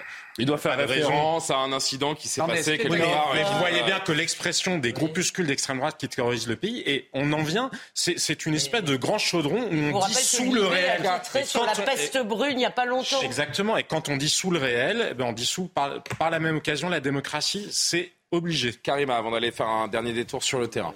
Oui, mais on est aussi dans une sorte de, populisme de gauche assumé. On est dans plein de contradictions. Par exemple, hein, dans, dans, ce courant, on va dire on, est, euh, on veut taxer les milliardaires, mais on ne veut pas de milliardaires. On veut taxer les riches, mais on va fustiger les riches. On veut, on va dire on, va, on veut protéger la population, mais on s'en prend aussi aux policiers en disant qu'ils représentent l'oppression. Alors, il y a beaucoup de contradictions comme ça. Cela dit, plus largement, quand on regarde ce qui se passe euh, dans l'hémicycle avec les oppositions, on se dit, oui, hein, on parle de, de d'aller vers un apaisement dans la rue, de trouver une solution de compromis. Mais comment voulez-vous qu'il n'y ait pas de tension dans les rues quand il y a autant de tension aussi dans l'arène politique? On est dans une logique stérile. Tout le monde est euh, vraiment avec chacune, chacun ses positions. Pas de dialogue, pas de dialogue entre eux, pas de compromis et pas non plus de compromis avec les autres acteurs de la, de, ben c'est ça, les syndicats par exemple. Alors il y a un vrai problème ici pour aller vers un apaisement. Pour l'instant, il n'y a pas de solution. On va justement essayer de, comprendre quelles peuvent être les, différentes issues de, cette crise. On va revenir à plus proprement parler sur la mobilisation côté syndical euh, aujourd'hui, la porte de sortie ou non que peut proposer euh, l'exécutif. Je voudrais qu'on fasse un dernier détour, je le disais, sur le terrain avant de faire un dernier point sur l'actu également avec notre l'un de nos envoyés spéciaux. Alors là, on va prévenir nos, nos téléspectateurs. Donc à Nation, a priori, tout est revenu dans l'ordre et les différents manifestants ont été euh, dispersés. On disait que la grève des, des éboueurs était sur le point de, de, prendre fin, mais il y a encore, on peut le voir sur ces images, pas mal d'ordures et a priori qui ont été, qui ont été cramées. On est un petit peu plus au centre de Paris, dans le quartier du, du Panthéon, où euh, nous disait que de sources policières, il y avait quelques individus qui étaient en train de mettre des, des feux à des détritus ou des amas de, de poubelles. C'est là que vous vous trouvez? C'est exactement ça. Euh, Julien, on est rue de l'Estrapade, c'est à une cinquantaine de mètres de la place du, Panthéon. On est très précisément à 5 km de la place de la Nation. C'est vraiment sur l'autre rive, c'est vous dire. Et effectivement, dans ce quartier, les, poubelles n'ont pas été ramassées. Donc vous vous assistez donc à ce, à, ce, cet incendie qui a été déclaré avec beaucoup de, vous hein, de déchets. on est non loin d'un immeuble, donc ça aurait pu être extrêmement dangereux. On arrive en quelque sorte après euh, les flammes, hein, puisque vous voyez que ça ne fume absolument plus. Euh, mais ça aurait pu être dangereux. Il y en a eu un autre à quelques mètres d'ici. On va essayer d'y aller avec euh, nos équipes. C'est vraiment, ça prend quelques instants. pour vous donner un ordre d'idée, il y a eu une vingtaine de débarres de feu dans, la, dans la capitale aujourd'hui. On est quasiment dix fois moins que jeudi dernier. Regardez, là aussi, vous avez eu un, départ il y a quelques instants, mais on est non loin d'une caserne de pompiers, donc euh, j'imagine que les, pompiers ont pu intervenir rapidement. Euh, vous savez, le ministre de l'Intérieur a parlé des, Black Bourges, euh, ces étudiants, jeunes étudiants qui sont qui allumaient des incendies. J'essaie de vous remettre l'image, mais c'est derrière moi et on va avancer justement pour que vous voyez l'autre. Eh bien, c'est peut-être hein, un faisceau d'indices permettant de, penser que ce sont ces, étudiants souvent politisés qui euh, ne vont pas forcément s'en prendre aux forces de l'ordre, mais brûler euh, des euh, feux de poubelle, se créer des petits groupes et, finalement mettre les forces de l'ordre en difficulté parce que vous imaginez, il est très difficile pour elles d'intervenir à, chaque fois. On est à deux pas, je le disais, du, Panthéon. Donc pour les faisceaux d'indices, vous avez le lycée Henri IV qui est juste à côté, l'un des lycées les, plus grands lycées de Paris. Et puis à, côté, évidemment, donc du Panthéon. Et juste derrière, vous avez l'université euh, Paris Panthéon, euh, Sorbonne. Donc des départs de feu qui ont été circonscrits. On va faire le tour du, quartier pour être sûr qu'il n'y en a pas de, nouveau, qu'il n'y a pas de manifestation euh, sauvage. Et on vous dit ça dans les minutes à venir, Julien. Et euh, on reviendra évidemment sur le terrain autant que nécessaire. Amaury, un dernier mot avant qu'on parte en JT, oui. Non, dernier mot, 70 bah, interpellations à Paris, c'est le dernier chiffre que l'on a de la préfecture de police de Paris. Merci beaucoup Amaury Bucco, on vous libère et on vous retrouvera dans l'édition de la nuit. Il est 23h quasi pile avant de poursuivre la discussion. Un rappel sur l'essentiel de l'actualité. Mathieu Devez. La dixième journée de grève contre la réforme des retraites a été émaillée de violences, notamment à Paris. Des éléments radicaux ont lancé divers projectiles sur les forces de l'ordre et plusieurs feux de poubelle ont été déclenchés. Au total, 10 000 contrôles ont été réalisés et selon la préfecture de Police, 70 personnes ont pour l'instant été interpellées dans la capitale. L'Assemblée nationale a adopté en première lecture le projet de loi Jeux olympiques. Ce texte comprend un large volet sécuritaire pour préparer et protéger l'événement. L'article le plus controversé concerne la vidéosurveillance dite intelligente. Elle associe des images prises par des caméras et drones à des algorithmes. Enfin, la Russie affirme avoir abattu une roquette américaine de longue portée. Ce serait la première confirmation de livraison de ces munitions à l'Ukraine. Ces armes longue distance ont été promises au pays par les États-Unis début février. Elles sont capables de viser des cibles à 150 km. On rappelle les chiffres de cette euh, mobilisation 740 000 personnes en France, selon euh, le ministère de l'Intérieur, 93 euh, 000 selon toujours les sources officielles. C'est toujours beaucoup plus hein, pour, les syndicats. On connaît ce jeu des chiffres. Il y a moins de monde. Pourquoi, euh, Johan La colère est un peu retombée après le choc du 49-3. C'est ce qu'on appelle le, fameux essoufflement où il faut voir le verre à, moitié plein, comme auraient tendance à le faire les syndicats ce soir? Non, que la colère soit retombée, je n'y crois pas une seule seconde. Il y a sans doute plusieurs raisons. C'est avec la mobilisation, ça fait deux mois et demi qu'elle dure. Faire grève, ça coûte cher. On en est à la dixième journée de mobilisation. Mais Certains ont peur de se retrouver dans ce type de scène également et peut-être ont peur de... Ce qui a marqué un coup d'arrêt à la mobilisation, ce sont les violences. Les violences de jeudi dernier en marge de ces manifestations et puis les violences de Sainte-Soline. Et puis voilà, je crois que Gérald Darmanin avait annoncé un dispositif de sécurité très important. Donc un certain nombre de manifestants se sont dit manifestement, il devient dangereux d'aller manifester. On n'a pas envie de se retrouver au milieu des casseurs. On n'a pas envie de recevoir les gaz lacrymogènes parce que les forces de l'ordre nécessairement sont obligées de se défendre et on ne leur en fait pas le reproche sur ce plateau. Donc voilà, tous ces éléments font que la mobilisation est en repli. C'est-à-dire qu'un manifestant sur trois qui a manifesté la semaine dernière s'est dit aujourd'hui, je n'y vais pas. Voilà, 30% en gros de, diminution. Néanmoins, 700 euh, 000 manifestants selon euh, le ministère de l'Intérieur, 2 millions selon les syndicats. Après deux mois et demi de manifestation, ça reste une mobilisation extrêmement importante.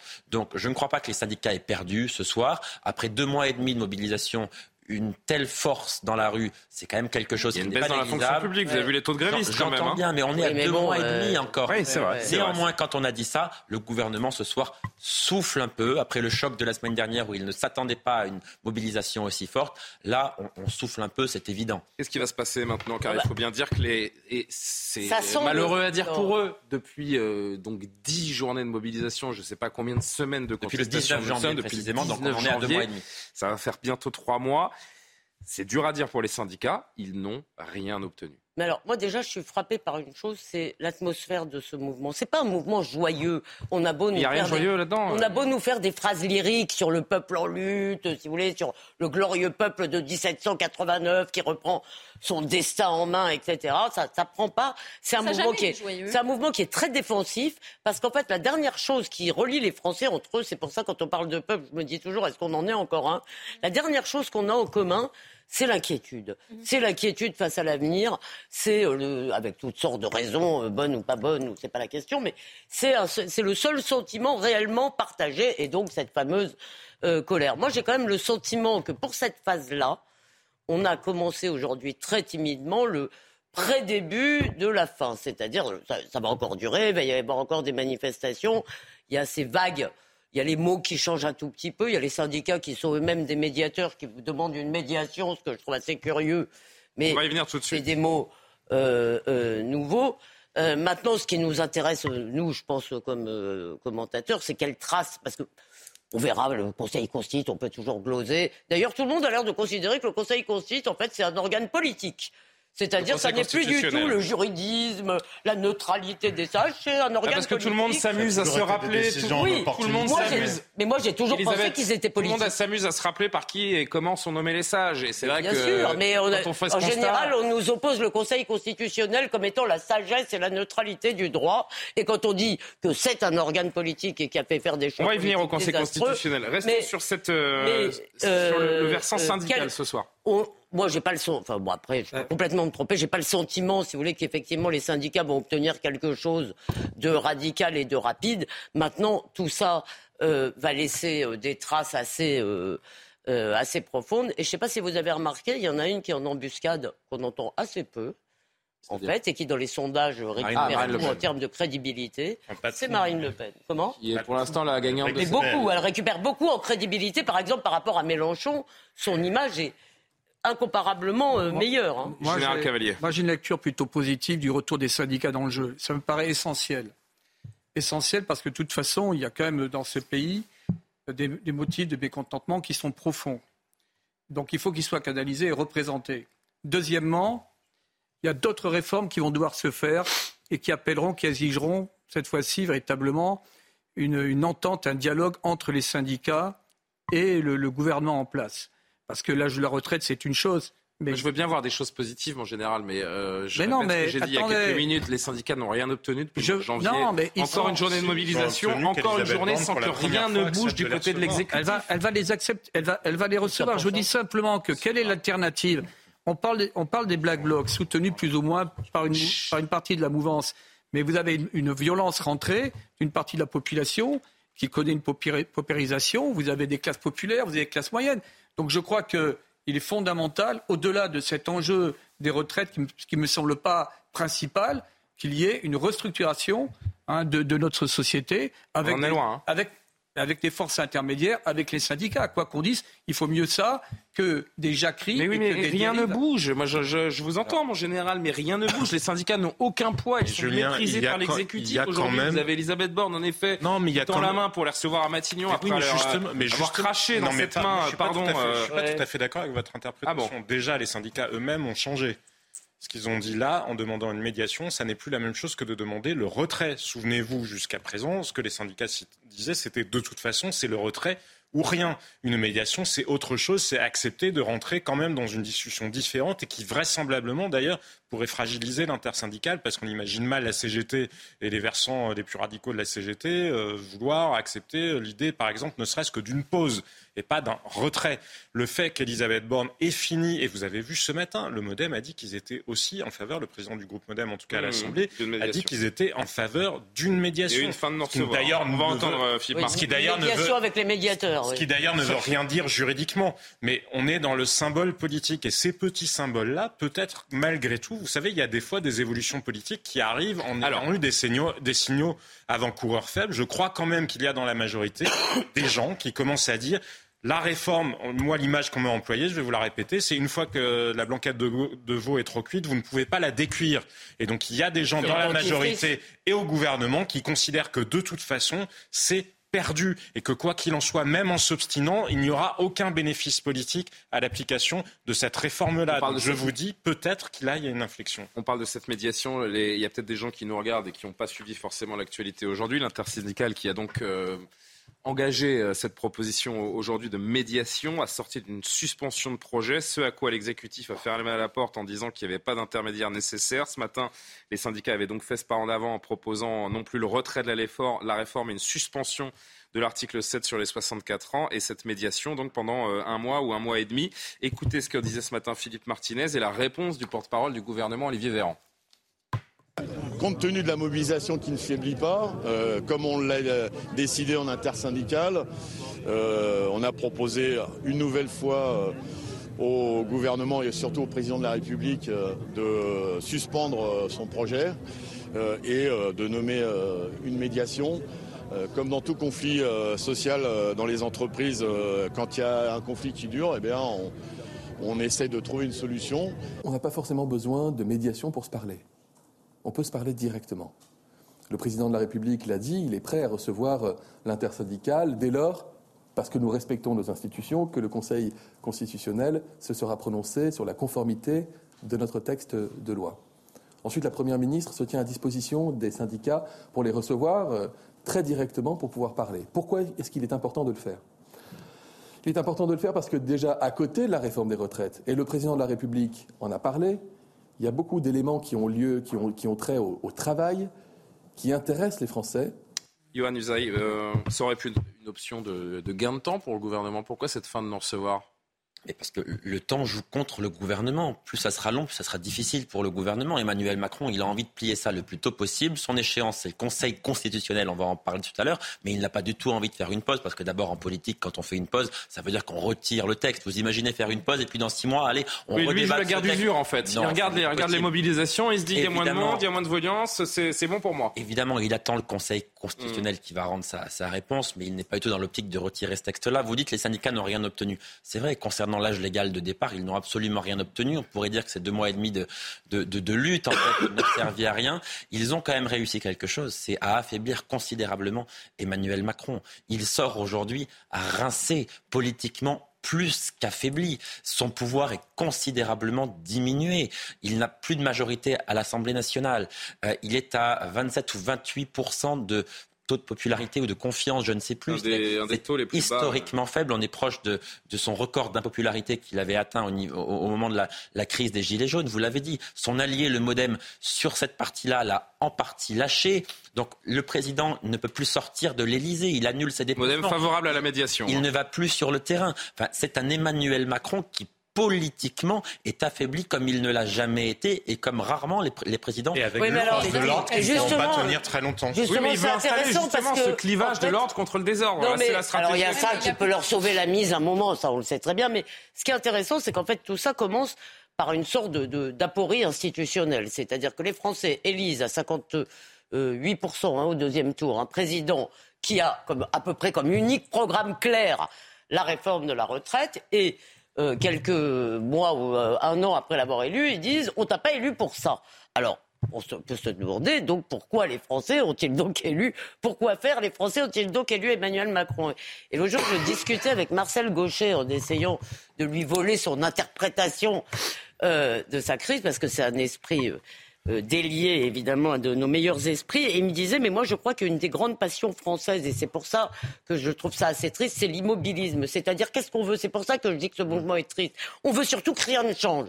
On veut préserver nos acquis. Et moi mon sentiment, c'est que Emmanuel Macron est le président élite, du statu quo. pas que lui, tout le monde, Chirac, euh, Hollande, tous, depuis 40 ans.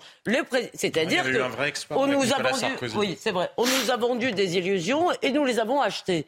Et maintenant, nous allons tous sortir de l'histoire. C'est ça, moi, le sentiment Vous, que j'ai, en vous- fait. vous parliez des institutions.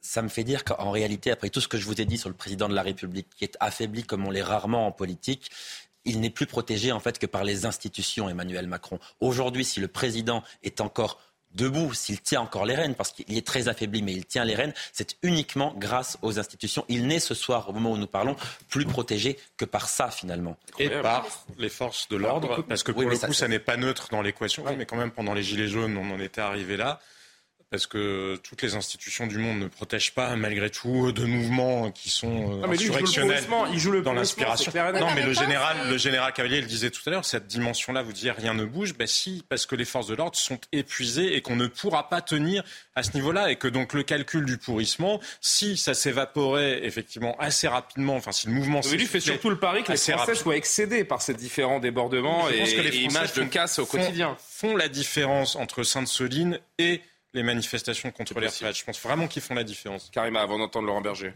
Oui, mais pour revenir donc à Emmanuel Macron, je trouve qu'il donne l'impression d'un président qui se cache, qui est en fuite éternellement, qui est complètement déconnecté de son peuple.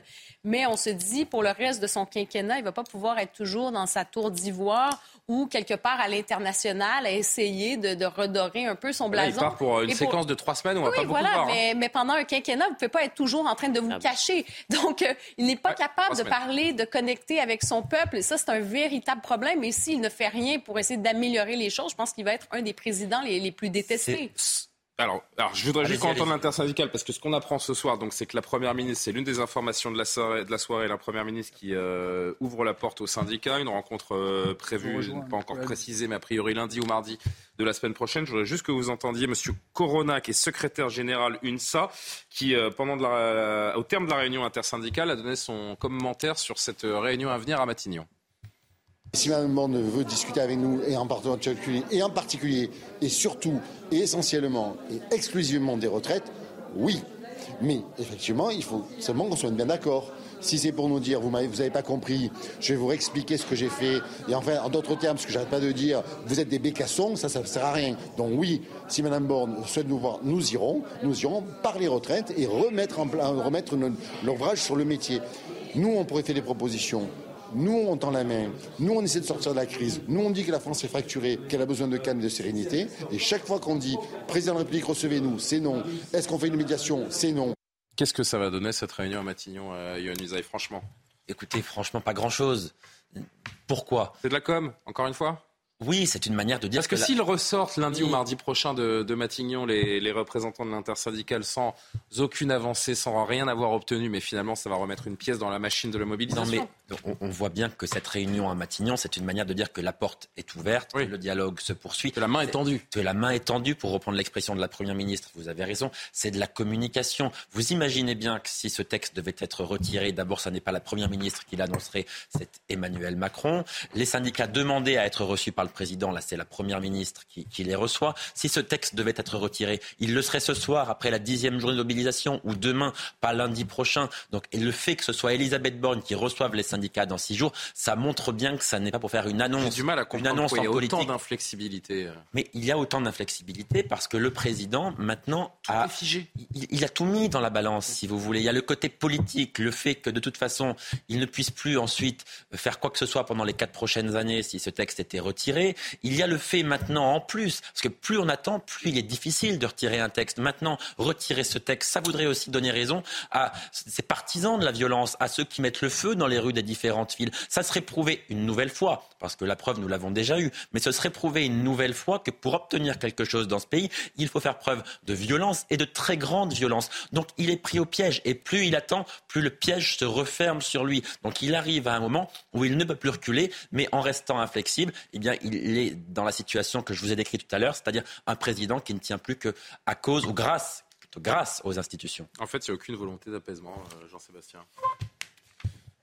Je crois qu'il y a un doute qui, se, qui est en train, euh, comme je vous disais, euh, de s'installer, parce qu'il faut bien regarder le contexte économique par ailleurs. Nous allons vers la récession, c'est-à-dire ça n'est pas la même chose. Et déjà, souvenez-vous, pour le coup, les Gilets jaunes, c'était différent. Nous étions en haut de cycle économique. C'est plus facile de faire des chèques et de relancer l'économie quand vous êtes en haut de cycle économique que quand vous allez vers la récession. C'est ça la réalité euh, du pays à l'heure actuelle. Et je pense que les milieux économiques aussi commencent à se dire, vous voyez bien que toute la rhétorique sur l'anticapitalisme, vous voyez, il y a des choses, quand vous les faites sortir du tube de dentifrice, il est très difficile de les faire rentrer. Les discussions que nous sommes en train d'avoir, enfin pas nous là sur le plateau, mais qu'il y a dans le pays sur les institutions, sur la démocratie, sur le capitalisme, sur la soutenabilité globalement de notre modèle économique et social, dans la mesure où il n'y a pas de véritable réponse il n'y a pas de réponse, il n'y a aucun parti qui sache vraiment y répondre. Mais il y a parfois des conversations qu'il vaut mieux éviter d'avoir cette réalité-là, elle existe. Il y a ce que Johan a dit, bien sûr. L'inconvénient politique de retirer euh, une réforme alors qu'il a investi tout son capital politique dessus, le fait d'avoir l'air de céder, s'il la retire, le de céder, est terminé. Hein. De céder, de céder à la violence. Mais il y a aussi tous ces autres éléments-là, et moi je le maintiens. Je pense que la balance, elle penche maintenant clairement en termes d'avantages inconvénients du côté des inconvénients pour lui, pour le président de la République, comme d'ailleurs beaucoup plus largement pour le pays, alors, qu'il y aurait moyen. Pourquoi refuser cette médiation? Pourquoi ne pas redorer son, bah, son image auprès des mais syndicats parce, que c'est parce que c'est il est en train de s'enfermer dans Le soupçon qu'on peut avoir, c'est ce que dit Henri Guénaud dans le prochain causeur. Il dit c'est purement, et là, si c'est ça, c'est vraiment grave, c'est purement de l'orgueil. C'est-à-dire qu'au stade où on en est, c'est dans sa psychologie que ça tient. Je ne sais pas si c'est vrai, euh, je vous le livre comme ça, mais juste, euh, Jean-Sébastien a parfaitement raison de rappeler l'état désastreux de notre pays. Non, mais vraiment. Je veux dire, c'est, si on regarde vraiment dans le dur, ce qu'on produit, euh, c'est, c'est absolument abyssal. La dette qui vient de passer, je crois, les 3 000, 3 000 milliards. milliards oui. et et ça, ça non seulement personne ne veut en entendre parler dans la société, mais dans le fond, je veux dire, le gouvernement n'en parle pas non plus. C'est-à-dire que, bah, à part deux mots dans, le, dans le, l'intervention d'Emmanuel Macron... Le contexte politique et social de notre pays est au mais dans le contexte politique et social, l'argent, il tombe pas du ciel. Si vous fabriquez pas, si vous fabriquez rien, vous êtes, on est en train de se déclasser. Et je ne suis pas sûr euh, que quoi qu'il arrive à l'issue de cette euh, crise, je veux dire, c'est pas ça qui va nous faire repartir, si vous voulez, vers euh, vers un avenir meilleur. Et moi, c'est ça qui me qui me terrifie, c'est des signes de délitement. Il y a des signes de crispation, de, de violence, de haine et de haine. Je voudrais qu'on avance sur les sur les permanences ou même les ah domiciles privés de certains élus qui sont sabotés ou murés, parce que c'est ce qui s'est passé pour Violette Spielbout. Je sais pas si vous avez vu ça. Elle a tweeté la députée Renaissance du, du Nord de la France. Euh, débattre, oui. S'opposer euh, parfois vivement, oui. S'attaquer à mon domicile, s'en prendre à ma famille, jamais je ne l'accepterai. La démocratie s'arrête là où commence la haine et la violence. Je ne sais pas si on a la photo du domicile donc de Violette Spilbou. Alors on va voir d'abord la deuxième partie. Je demande au syndicat déshonoré par cet acte de condamner sans réserve l'action conjointe avec les groupements antifa ultra-gauche lillois qui se sont déjà attaqués à moi pendant les municipales. De mon côté, je reste à l'écoute de chacun. On n'a pas la photo de son, de son domicile? Alors on n'avait pas, les, on pas les droits d'image, mais euh, sachez que son, son, domicile a été muré avec des parpaings. Enfin, c'est arrivé à d'autres parlementaires. C'est arrivé à d'autres parlementaires. Là, c'est son domicile privé. Hein. On parle des, souvent des permanences des élus, mais là, c'est les domiciles privés. Je ne vais pas revenir mon général, un instant sur les lettres de menaces qu'ont reçues notamment euh, Aurore Berger et d'autres députés, où ce sont des, des nouveau-nés de 4 mois, en l'occurrence le bébé d'Aurore Berger qui est menacé de mort. J'entends bien, c'est pour ça, qu'il faut remettre dans, le jeu, dans des sphères, il faut remettre dans le jeu politique la plupart des acteurs, y compris les syndicats. Ce, que, ce qui vient d'être dit sur l'état euh, de du France hein, qui est en, en déclin, ça va obliger à des réformes de fond. Bon, eh bien, c'est pas sur l'histoire des, des retraites qu'il faut agir aujourd'hui, c'est sur des enjeux beaucoup plus importants. il faut que les syndicats euh, soient maintenant. Il n'y a rien à faire, en général, ces gens qui font ça. Ils veulent la révolution, ils veulent le grand soir, ils ne veulent rien d'autre. non, vous n'avez Moi, je parle de ceux qui murent les permanences et les domiciles des élus. Je parle de ces élus qui sont attaqués. De cette haine viscérale qu'une partie de l'opinion a pour nos élus. je parle pas de là.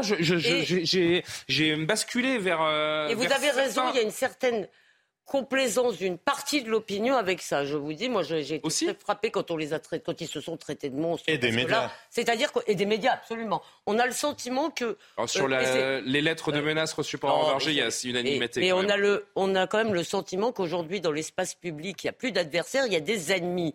Or, la démocratie, disons, suppose au moins un accord minimal sur le fait qu'on est en désaccord et qu'on est à peu près d'accord sur la façon de résoudre nos conflits. C'est plus du tout le cas. Ah. C'est pour ça que quand on parle du peuple, bon, c'est très bien de parler du peuple, mais moi, je doute qu'on en soit long. Moi, je, hein, me dis qu'il faut faire quand même attention à ce climat euh, délétère qui est en train de s'instaurer entre certains Français et, euh, leurs élus. Bah, évidemment, il faut faire très attention à cela. Il faut surtout le condamner d'abord unanimement.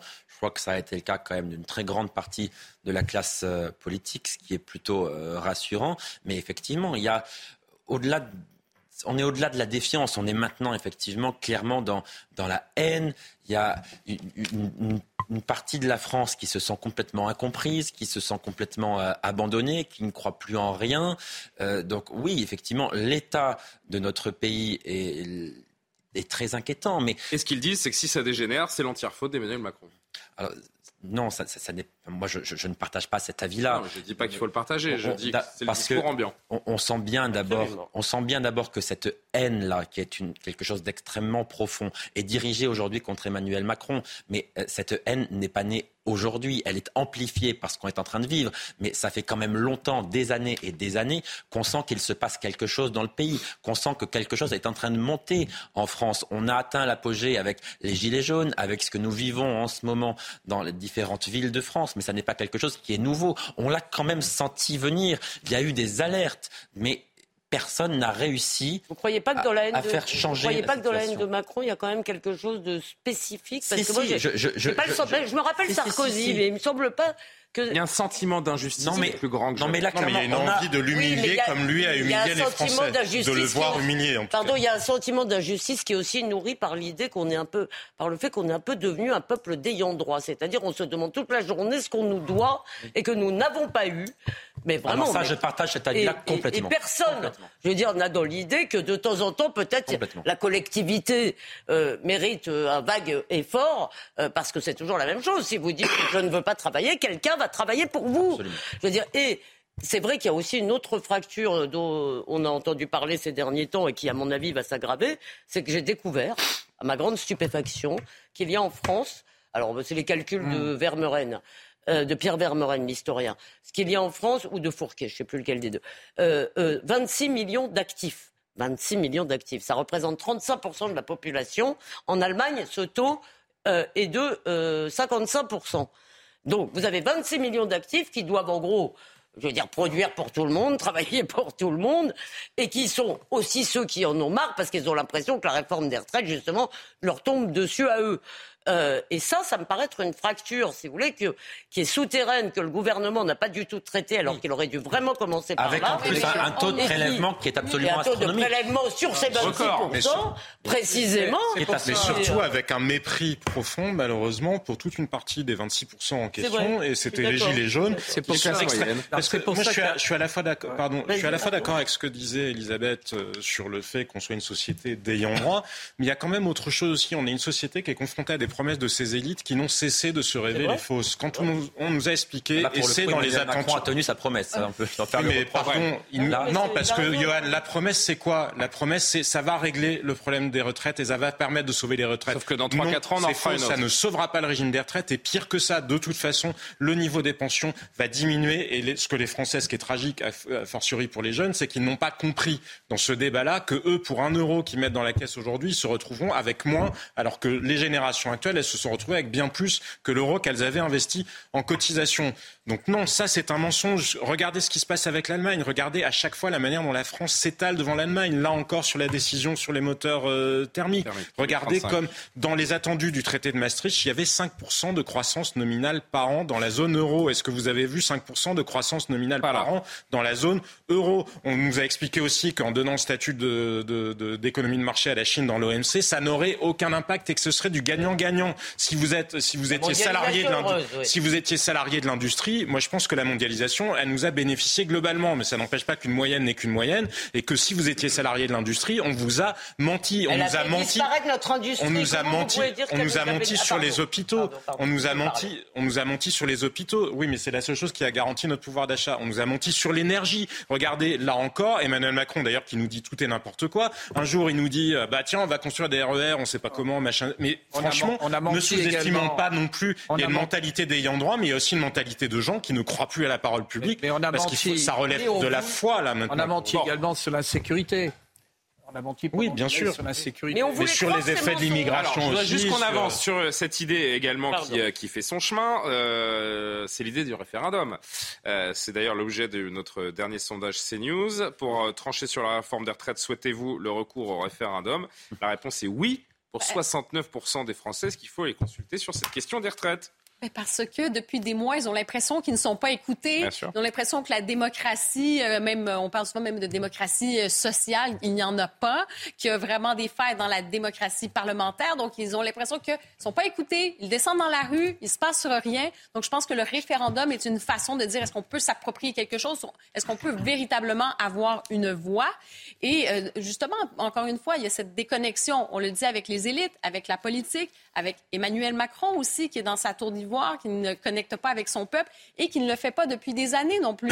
Et dans une situation particulière au cours des derniers mois où il y a cette crise du pouvoir d'achat, il y a eu la, crise de l'énergie, il y a eu des stress immenses aussi, où rappelez-vous, hein, il n'y a pas si longtemps, on disait encore aux Français, ben, ça se peut qu'il y ait des coupures de courant. On est dans un pays... Hein, où les services d'urgence sont fermés. Exactement. Il y a dans les hôpitaux. On a encore cette impression qu'on est dans un pays bon, d'abondance, avec un, filet social. Et, le, peuple n'est pas... Euh, Parce que vous n'avez pas écouté le président, cher Karima, il vous l'a dit, que, bah que l'abondance c'était... Ben oui, réindustrialiser, la, santé, l'éducation. Il est 23h30. Ah, ça c'est... L'abondance est terminée. C'est l'heure de la l'abondance. L'actualité, Mathieu Devez, on reprend la discussion. Mathieu Devez. 740 000 personnes ont défilé en France contre la réforme des retraites selon le ministère de l'Intérieur. Ils étaient 93 000 à Paris. Et de son côté, la CGT revendique plus de 2 millions de manifestants dans le pays, 450 000 à Paris. Une mobilisation en net repli par rapport à la semaine dernière alors que l'intersyndicale appelle ce soir à une onzième journée de manifestation le jeudi 6 avril. Et le secrétaire général de la CFDT, Laurent Berger, annonce que les syndicats seront reçus par Elisabeth Borne en début de semaine prochaine. La grève des éboueurs sera suspendue demain à Paris. Une décision prise par la CGT après trois semaines de mouvement contre la réforme des retraites. Le syndicat annonce avoir besoin de discuter avec les agents afin de repartir plus fort à la grève. Il reste 6600 tonnes de déchets à ramasser dans la capitale. Gérald Darmanin a engagé la procédure de dissolution du groupe Soulèvement de la Terre. Le ministre de l'Intérieur l'a annoncé lors de la séance des questions au gouvernement à l'Assemblée nationale. Il accuse les militants du collectif d'être à l'origine des actions violentes survenues samedi à Sainte-Soline lors d'une manifestation interdite contre les réserves d'eau pour l'irrigation agricole. Yohann est-ce qu'on peut imaginer, euh, s'il y avait un, référendum, si les Français étaient majoritairement euh, contre la réforme des retraites, que ce serait la fin du quinquennat d'Emmanuel Macron Avec des si, on fait beaucoup de choses, hein, je vous l'accorde. Mais... Non, mais là, il n'y a pas de surprise. S'il y a un référendum sur la réforme des retraites, la réponse est non. Il n'y a aucune surprise, aucune surprise. Les Français vont répondre non. C'est De Gaulle en 69. À ce hmm. moment-là, Emmanuel Macron, qu'est-ce qu'il fait? Est-ce qu'il fait comme le général de Gaulle Il dit je m'en vais? Ah, c'est ça qui nous intéresse. C'est pas le style du président. On n'imagine pas Emmanuel Macron démissionner après un référendum perdu. Donc, dissolution. Donc, quelle est l'autre hypothèse? La dissolution. Seulement la dissolution, les derniers sondages sont très clairs. Qu'est-ce que ça donnerait? Ça donnerait deux blocs aux extrêmes, très forts pour quel projet politique Pour quel projet politique C'est-à-dire qu'on aurait une assemblée qui serait encore plus bloquée qu'aujourd'hui. L'incapacité totale de gouverner. Donc ça n'est pas une option non plus pour le président de la République. Donc de fait. Quelle autre option? Mais l'autre option, c'est d'attendre le Conseil constitutionnel, c'est de tenir jusqu'à cette décision. Non, mais c'est vraiment. Alors, quelles sont les hypothèses Venons, venons, puisqu'on on, juste un mot sur le on en parle. Comment Non, un mot sur le blocage. Alors, sur le référendum. Parce que le, oui, c'est-à-dire que non, sur le blocage institué. L'autre jour, le président l'a dit pendant son intervention, il a dit il n'y a pas d'alternative. Non, mais ça a énervé tout le monde. Mais, la réalité, c'est que tant que ces oppositions ne se coalisent pas, et elles ne peuvent évidemment pas se coaliser. Euh, rapport au, plafond, au fameux plafond de verre, euh, cordon, sanitaire, Merci. Ça les, ça les neutralise. Et le problème, c'est que du coup, ça ne peut pas se passer pardon, dans le champ politique. Et si ça ne se passe pas dans le champ politique, ça se passe dans la rue, dans la violence. Et dans la violence. Pardon, mais ça n'est pas seulement une raison de cordon sanitaire. Si les oppositions ne se coalisent pas, c'est parce que les projets politiques sont aussi très différents. Qui, peut se coaliser aujourd'hui? Ça n'est absolument pas possible. Il y a deux choses. Il n'y a, pas de non, non, vous avez raison. Vous avez raison. Mais il faut toujours. Pardon. Non, mais moi, je, je vais souvent en Suisse. C'est intéressant de D'avoir le regard que porte... Déposer votre argent non, retirez son retirez l'argent. enfin... Maintenant, avec les banques suisses qui vont une Je plaisante. Je plaisante, mon général. C'est intéressant. C'est-à-dire que les Suisses, le référendum, une votation, comme ils disent, ils ont voté euh, contre la cinquième euh, semaine de congé payé. Ils ont été contre. Contre le congé mat, la première fois qu'on leur a proposé le congé mat. on n'est pas en Suisse. Euh. Non, non, je dis simplement qu'un vrai projet politique, c'est que ça commence à dire la vérité. C'est-à-dire que les Français doivent, travailler plus. En tout cas, ceux qui ne travaillent pas devraient commencer à travailler. Il y a un vrai problème euh, d'inégalité devant le travail parce qu'il y a des Français qui ne travaillent pas ou qui ne travaillent pas assez.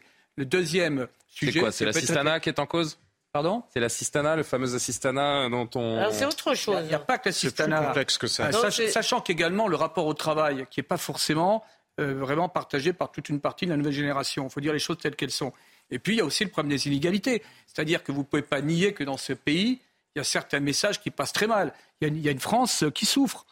Ah ben. bon, moi, je, on, la voit, on, la voit dans la rue. Euh... J'étais dans Picardie. Bon, c'est intéressant de voir cette, cette France dite périphérique. Je reviens, mais elle est réelle elle est réelle et elle est abandonnée. Donc c'est tout ça qu'il faut prendre en considération. Non mais euh, dernier mot, je voudrais qu'on évoque le Conseil constitutionnel. Abandonnée et méprisée ah bien souvent dans les discours qui sont tenus sur elle par la presse politique, y compris pour de mauvais choix de vote. Elisabeth. Oui. Euh, sur le non sur cette question de l'assistanat, bien entendu, si vous voulez que les Français sont très mobilisés là-dessus. Sur le sur l'histoire du chômage, la loi sur le chômage, qui a fait hurler euh, LFI, etc. Elle est évidemment, euh, comment dire, très très très très bien passée. Les gens étaient euh, tout à fait favorables, mais je crois que néanmoins, il y a, vous avez dit, toute une génération. En réalité, l'école, et, je reviens toujours à ça, ça fait des années qu'on désapprend aux gens le goût, le, le sens de l'effort. Et d'autre part, si vous voulez, nos dirigeants ont fait depuis 40 ans un choix dramatique pour notre pays. On réclame le droit à la paresse désormais. Qui est celui d'une croissance tirée par la consommation. Et c'est pour ça que, dans le fond, on est le pays où il y a le plus d'hypermarchés hein, en Europe euh, qui, euh, par rapport au nombre d'habitants, si vous voulez. Et c'est pour ça, dans le fond, on solvabilise, même mal, euh, la consommation avec, avec des prestations sociales, avec notre merveilleux système social qui représente quand même 900 milliards par an. Hein, de, et mais pendant ce temps-là, on ne produit plus rien. On n'a plus d'ingénieurs. On a voilà. Si, mais ils sont à l'étranger. Ah ben voilà, merci. Le volet du Conseil constitutionnel, parce que c'est la prochaine étape cruciale de ce texte et cette réforme des, des, retraites. Johan, je me tourne vers vous, parce que le Conseil constitutionnel a donc jusqu'au 21 avril pour rendre cette décision attendue par tout le monde. Il y a plusieurs hypothèses sur la table. Est-ce que vous pouvez nous les rappeler? Oui, les hypothèses, elles, sont claires. Ou le Conseil euh, constitutionnel euh, valide l'ensemble du texte. À ce moment-là, ça ne change rien. C'est toujours Emmanuel Macron qui aura entre ses mains la décision finale. Soit il censure l'ensemble du texte. À ce moment-là, ça change tout, le texte tombe. C'est une hypothèse qui est quand même, ce n'est pas la plus probable, ça n'est pas impossible, hein. c'est de l'ordre des possibilités. Retoquer complètement la loi, c'est possible. tout est possible, c'est entre les mains du Conseil constitutionnel. Il retoque le véhicule, il retoque toute la loi. Exactement, c'est le véhicule qui est qui est retoqué, effectivement. La, la manière dont le texte a été adopté. Voilà. plus cette réforme-là dans un projet de loi de financement de la sécurité sociale. L'hypothèse la plus probable, néanmoins, au moment où l'on se parle, c'est que le Conseil constitutionnel censure une partie seulement euh, du texte, on parle beaucoup de l'index senior, etc. À ce moment-là, le président de la République, que fait-il? Est-ce qu'il dit ben, c'est pas grave, il y a des mesures qui ont été euh, censurées, même si ce sont des mesures qui étaient censées un peu adoucir le texte, eh bien c'est pas grave, on va quand même appliquer. Ou alors il dit, puisqu'il ne reste dans ce texte que les mesures les plus difficiles, puisqu'on a enlevé toutes les mesures un peu bénéfiques, eh bien on va le retirer et on va le retravailler. C'est une hypothèse. Une partie de la loi censurée. Comment? Est-ce que c'est possible que le Conseil censure notamment l'article 7 tout, 62, Tout est possible. Moi, je ne suis pas, je, ne suis pas, je ne suis pas un, expert, mais quand on écoute euh, les experts, les constitutionnalistes, ils disent quand même que le plus probable, c'est que cet article qui repousse l'âge légal de départ, c'est-à-dire l'article 7, ne soit pas censuré parce qu'il voit mal comment il pourrait l'être. Plutôt annexes mais plutôt des articles annexes. et à ce moment-là, une partie de la loi censurée, Jean-Sébastien, est-ce qu'une partie de la loi censurée, ce serait quand même un début de porte de sortie de crise? Mais, il y a deux thèses. Hein. Il y a ceux qui disent que non, Emmanuel Macron veut de toute façon prouver qu'il avait raison et prouver que cette réforme-là était importante et qu'on ne peut pas renoncer, sinon on ne réformerait plus jamais rien dans le pays. Bref, tout ce qu'on a déjà entendu ou alors que c'est effectivement la chose dont il pourrait se saisir, parce qu'il va y avoir un, double scénario juridique, c'est que le Conseil constitutionnel va, va à un moment aussi valider la procédure de référendum d'initiative partagée. Parce que imaginez, c'est loin d'être l'hypothèse la plus probable, hein, qu'on arrive jusqu'à un référendum, il y a encore des tas d'étapes, il faut les 4 millions et demi de signatures. Il y a 9 mois d'attente. Il hein. faut que les assemblées, même si vous aviez les 4 millions et demi de signatures... Si les assemblées examinent le texte, on n'est plus obligé de mais faire un mais, vous avez, mais parce que imaginez la configuration d'une procédure de référendum qui est lancée, d'un référendum qui annulerait la mesure clé de la loi, parce que c'est là-dessus que serait posée la question, sur les 62 ans. Et donc vous auriez des gens, si la réforme est entrée en vigueur dans l'intervalle, des gens dont là, qui auraient continué à travailler plus longtemps, alors qu'on dirait, ben non, en fait, cette mesure-là, elle n'était pas valable. Et donc, qu'est-ce qu'on fait pour les gens en question? Comment leur rendre C'est un scénario qui est assez virtuel, parce que je pense que ça aura pété d'une manière ou d'une autre bien avant, mais ça crée ce risque juridique-là, et finalement, le gouvernement pourrait s'en saisir. J'ai envie de vous dire, comme il pourrait aussi se saisir de n'importe quoi d'autre. Quand vous regardez les hypothèses qui sont faites sur l'intelligence artificielle, je vous en ai déjà parlé, il y a mmh. des tas de rapports qui sortent tous les jours sur l'impact que ça va avoir sur la productivité. C'est quasiment deux tiers des métiers qui vont être impactés, pas forcément qui vont disparaître, qui vont être impactés. C'est-à-dire que les hypothèses budgétaires à 15 ans, de toute façon, ça relève du délire absolu. Ça participe aussi probablement au fait que les Français ont un peu enfin, voilà, sont éberlués devant tant d'arrogance de la part d'Emmanuel Macron ou de son gouvernement quand ils disent nous savons mieux que vous. J'entendais Bruno Le Maire, enfin je voyais plus exactement un tweet, un tweet de Bruno Le Maire ce matin qui se satisfaisait de l'état de l'économie française, mais, à 170 milliards de déficit commercial, on bat tous les records d'endettement, on n'est absolument pas en période euh, de croissance, le taux de prélèvement obligatoire, on l'a dit, euh, bat le record historique de ce qu'a jamais connu la France, et on a un ministre de l'économie et des finances qui se satisfait de l'état non, mais attendez, euh, Jean-Sébastien. Il y a un moment, vous vous étonnez que les Français sont hors sol. On a quand même entendu le président se réjouir que la réindustrialisation ait commencé. Il y a d'autres dire, c'est quand même. Ah non, c'était au-delà. La phrase exacte, c'était la bataille est en voie d'être oui, gagnée. ça. Parce que euh, votre intelligence artificielle, elle peut peut-être améliorer la productivité quand on produit, mais si on produit pas, elle va rien améliorer du tout. C'est-à-dire que c'est pas ça qui va nous ramener des usines. Et c'est ça qui devrait en réalité. Je juste que ça perturbe de fait les hypothèses. Un mot sur le Conseil. Ça, vous avez raison. Et cette période de latence durant laquelle Emmanuel Macron aurait peut-être pu avoir une autre euh, attitude aussi. Déjà, ça produit un conflit de légitimité, encore une fois. Parce que c'est quand même pas. Moi, je suis toujours assez réservé sur le fait que le Conseil constitue se substitue au gouvernement. On les a pas élus, ces gens-là. Donc, euh, en réalité, on nous dit que c'est du droit, mais c'est quand même toujours une interprétation assez politique du droit. Euh, maintenant, Qu'est-ce qu'il peut faire? Moi, je vous dis, c'est aussi beaucoup une question de psychologie. Et on sait tous, si vous voulez, que son défaut majeur, c'est qu'il pense avoir toujours raison. Surtout. Et d'ailleurs, quand constitutionnel ou le chef de l'État En théorie, si vous voulez, vous pouvez pas avoir raison contre le peuple tout le temps, en fait. Donc c'est. Euh... Il a enchaîné les rendez-vous hier. Jean-Sébastien, euh. il a ah enchaîné les rendez-vous hier, Emmanuel Macron, avec Elisabeth Borne, avec les principaux cadres de la majorité.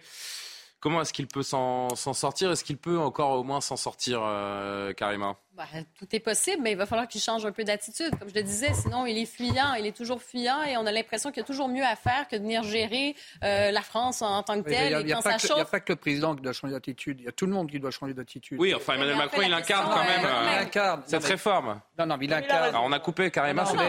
Moi, je trouve qu'il y, a un accablement du politique depuis des années. Je reprends d'ailleurs ce que vous avez dit une fois, où chacun est responsable. Bon, il y a cet immobilisme, on le retrouve à tous les niveaux. Euh, si on, lui, a reproché une fois de ne pas avoir de vision, quelle est la vision des Français sur leur propre devenir aujourd'hui? Bon, c'est une vraie question. Quelle est la vision qui se dégage dans les universités, dans les instituts d'études politiques? Bon, C'est qu'il y a un pessimisme ambiant. Non, dans les facs de lettres, aucune. Ah non, parce qu'il y a quand même des gens, il y a des gens qui entreprennent, il y a encore des forces vives.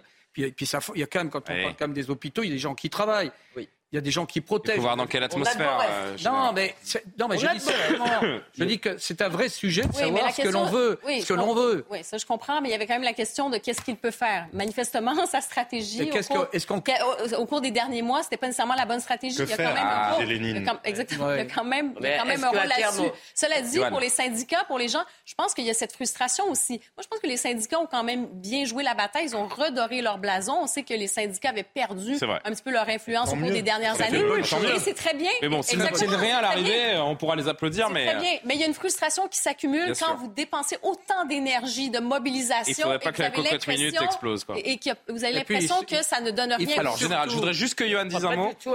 Johan Usaï.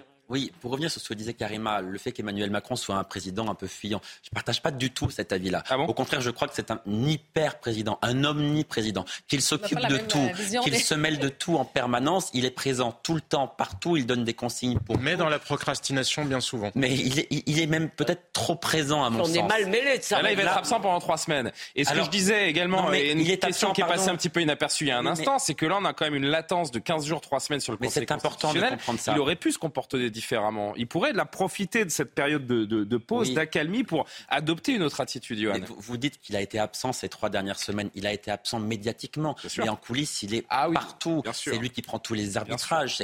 Il est partout. Il décide de tout et peut-être trop parce que précisément. Parce qu'il n'a pas confiance en son gouvernement. Mais oui, sans doute manifestement parce qu'Elisabeth Borne a mal fait le job, ça manifestement parce qu'il est très déçu de sa première ministre, ce qui fait qu'il va la changer, ça ne fait absolument aucun doute.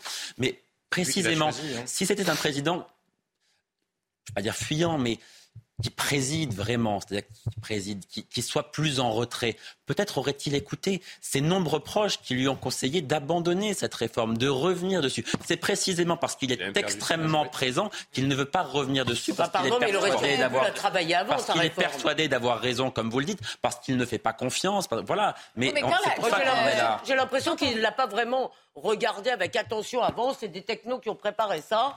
Euh, ils, ont, ils ont découvert ça quasiment, enfin, j'exagère à peine, au conseil, au conseil des ministres. Hein. Ce serait vraiment un signe d'amateurisme encore. mais, bon. Alors là, je crois que, raison, je crois que on, sous-estime toujours, on surestime le machiavélisme et on sous-estime l'incompétence. C'est possible. il nous reste seulement trois minutes. Alors oui, très vite, carrément, je voudrais dire peut-être qu'il s'est effectivement agité en coulisses, mais quand la ville brûle, quand il y a des poubelles partout, quand il y a des ah, eh ben, centaines de milliers de personnes qui sont dans les rues, à un moment donné aussi, comment vous on passe pas beaucoup de temps sans prononcer le mot poubelle depuis quelques ah, bah je suis désolée. Non, mais c'est important aussi. Je veux pas tout blâmer. C'est pas juste la bonne nouvelle pour ceux qui voient s'accumuler les poubelles, c'est je voulais vous donner cette dernière info en marge de cette grosse journée de mobilisation. On a appris aujourd'hui donc que c'était euh, très prochainement la fin de la grève des éboueurs à Paris après 23 jours d'arrêt durant lesquels les déchets sont accumulés dans la capitale. Pourquoi est-ce qu'ils renoncent? Bien les grévistes annoncent qu'ils ne sont pas assez nombreux. C'est en tout cas l'explication fournie par la CGT de la filière déchets et assainissement.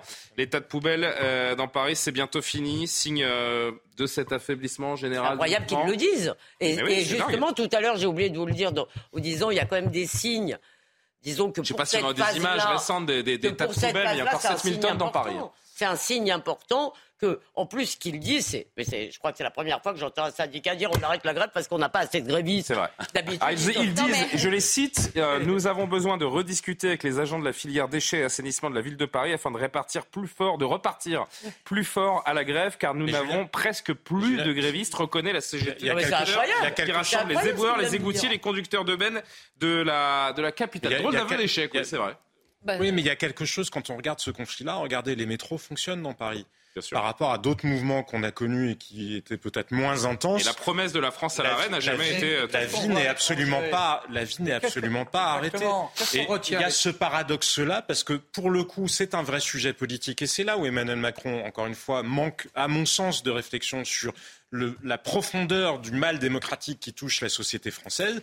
C'est que quand vous ne pouvez plus faire grève et que ça bloque euh, de facto le pays parce qu'il y a le télétravail, parce que bref, pour euh, des tas de raisons différentes, eh bien, qu'est-ce qui se passe? Il y a une incitation à la violence. Et donc, quand vous avez un corps social entier, que toutes les enquêtes d'opinion le disent, que tous les vous avez une intersyndicale unie face à vous, est-ce que la responsabilité du président de la République n'est pas de le prendre en compte? Parce que justement, les moyens traditionnels de pression, bah, ils sont envolés. Tiens, je voudrais vous soumettre une dernière séquence histoire de se, ah, de se quitter avec un petit peu une dernière séquence. Si, ça, ça s'appelle, c'est une image. On peut appeler ça une image aussi avant de, de, se quitter, un tout petit peu de légèreté. Vous savez que beaucoup de Parisiens euh, étaient euh, excédés ces derniers temps du, euh, que les ordures ne soient pas ramassées et qu'elles s'accumulent comme ça avec des murs de poubelles dans certaines rues euh, parisiennes. Regardez ce monsieur qui a réussi à, à s'amuser de cette situation. Petite séquence amusante. Alors oui, c'est vrai, j'entends souvent que vivre à Paris c'est un luxe. C'est vrai qu'on paye nos loyers très cher et beaucoup d'impôts locaux. Mais bon, il faut reconnaître qu'on a des prestations qu'on ne trouve nulle part ailleurs.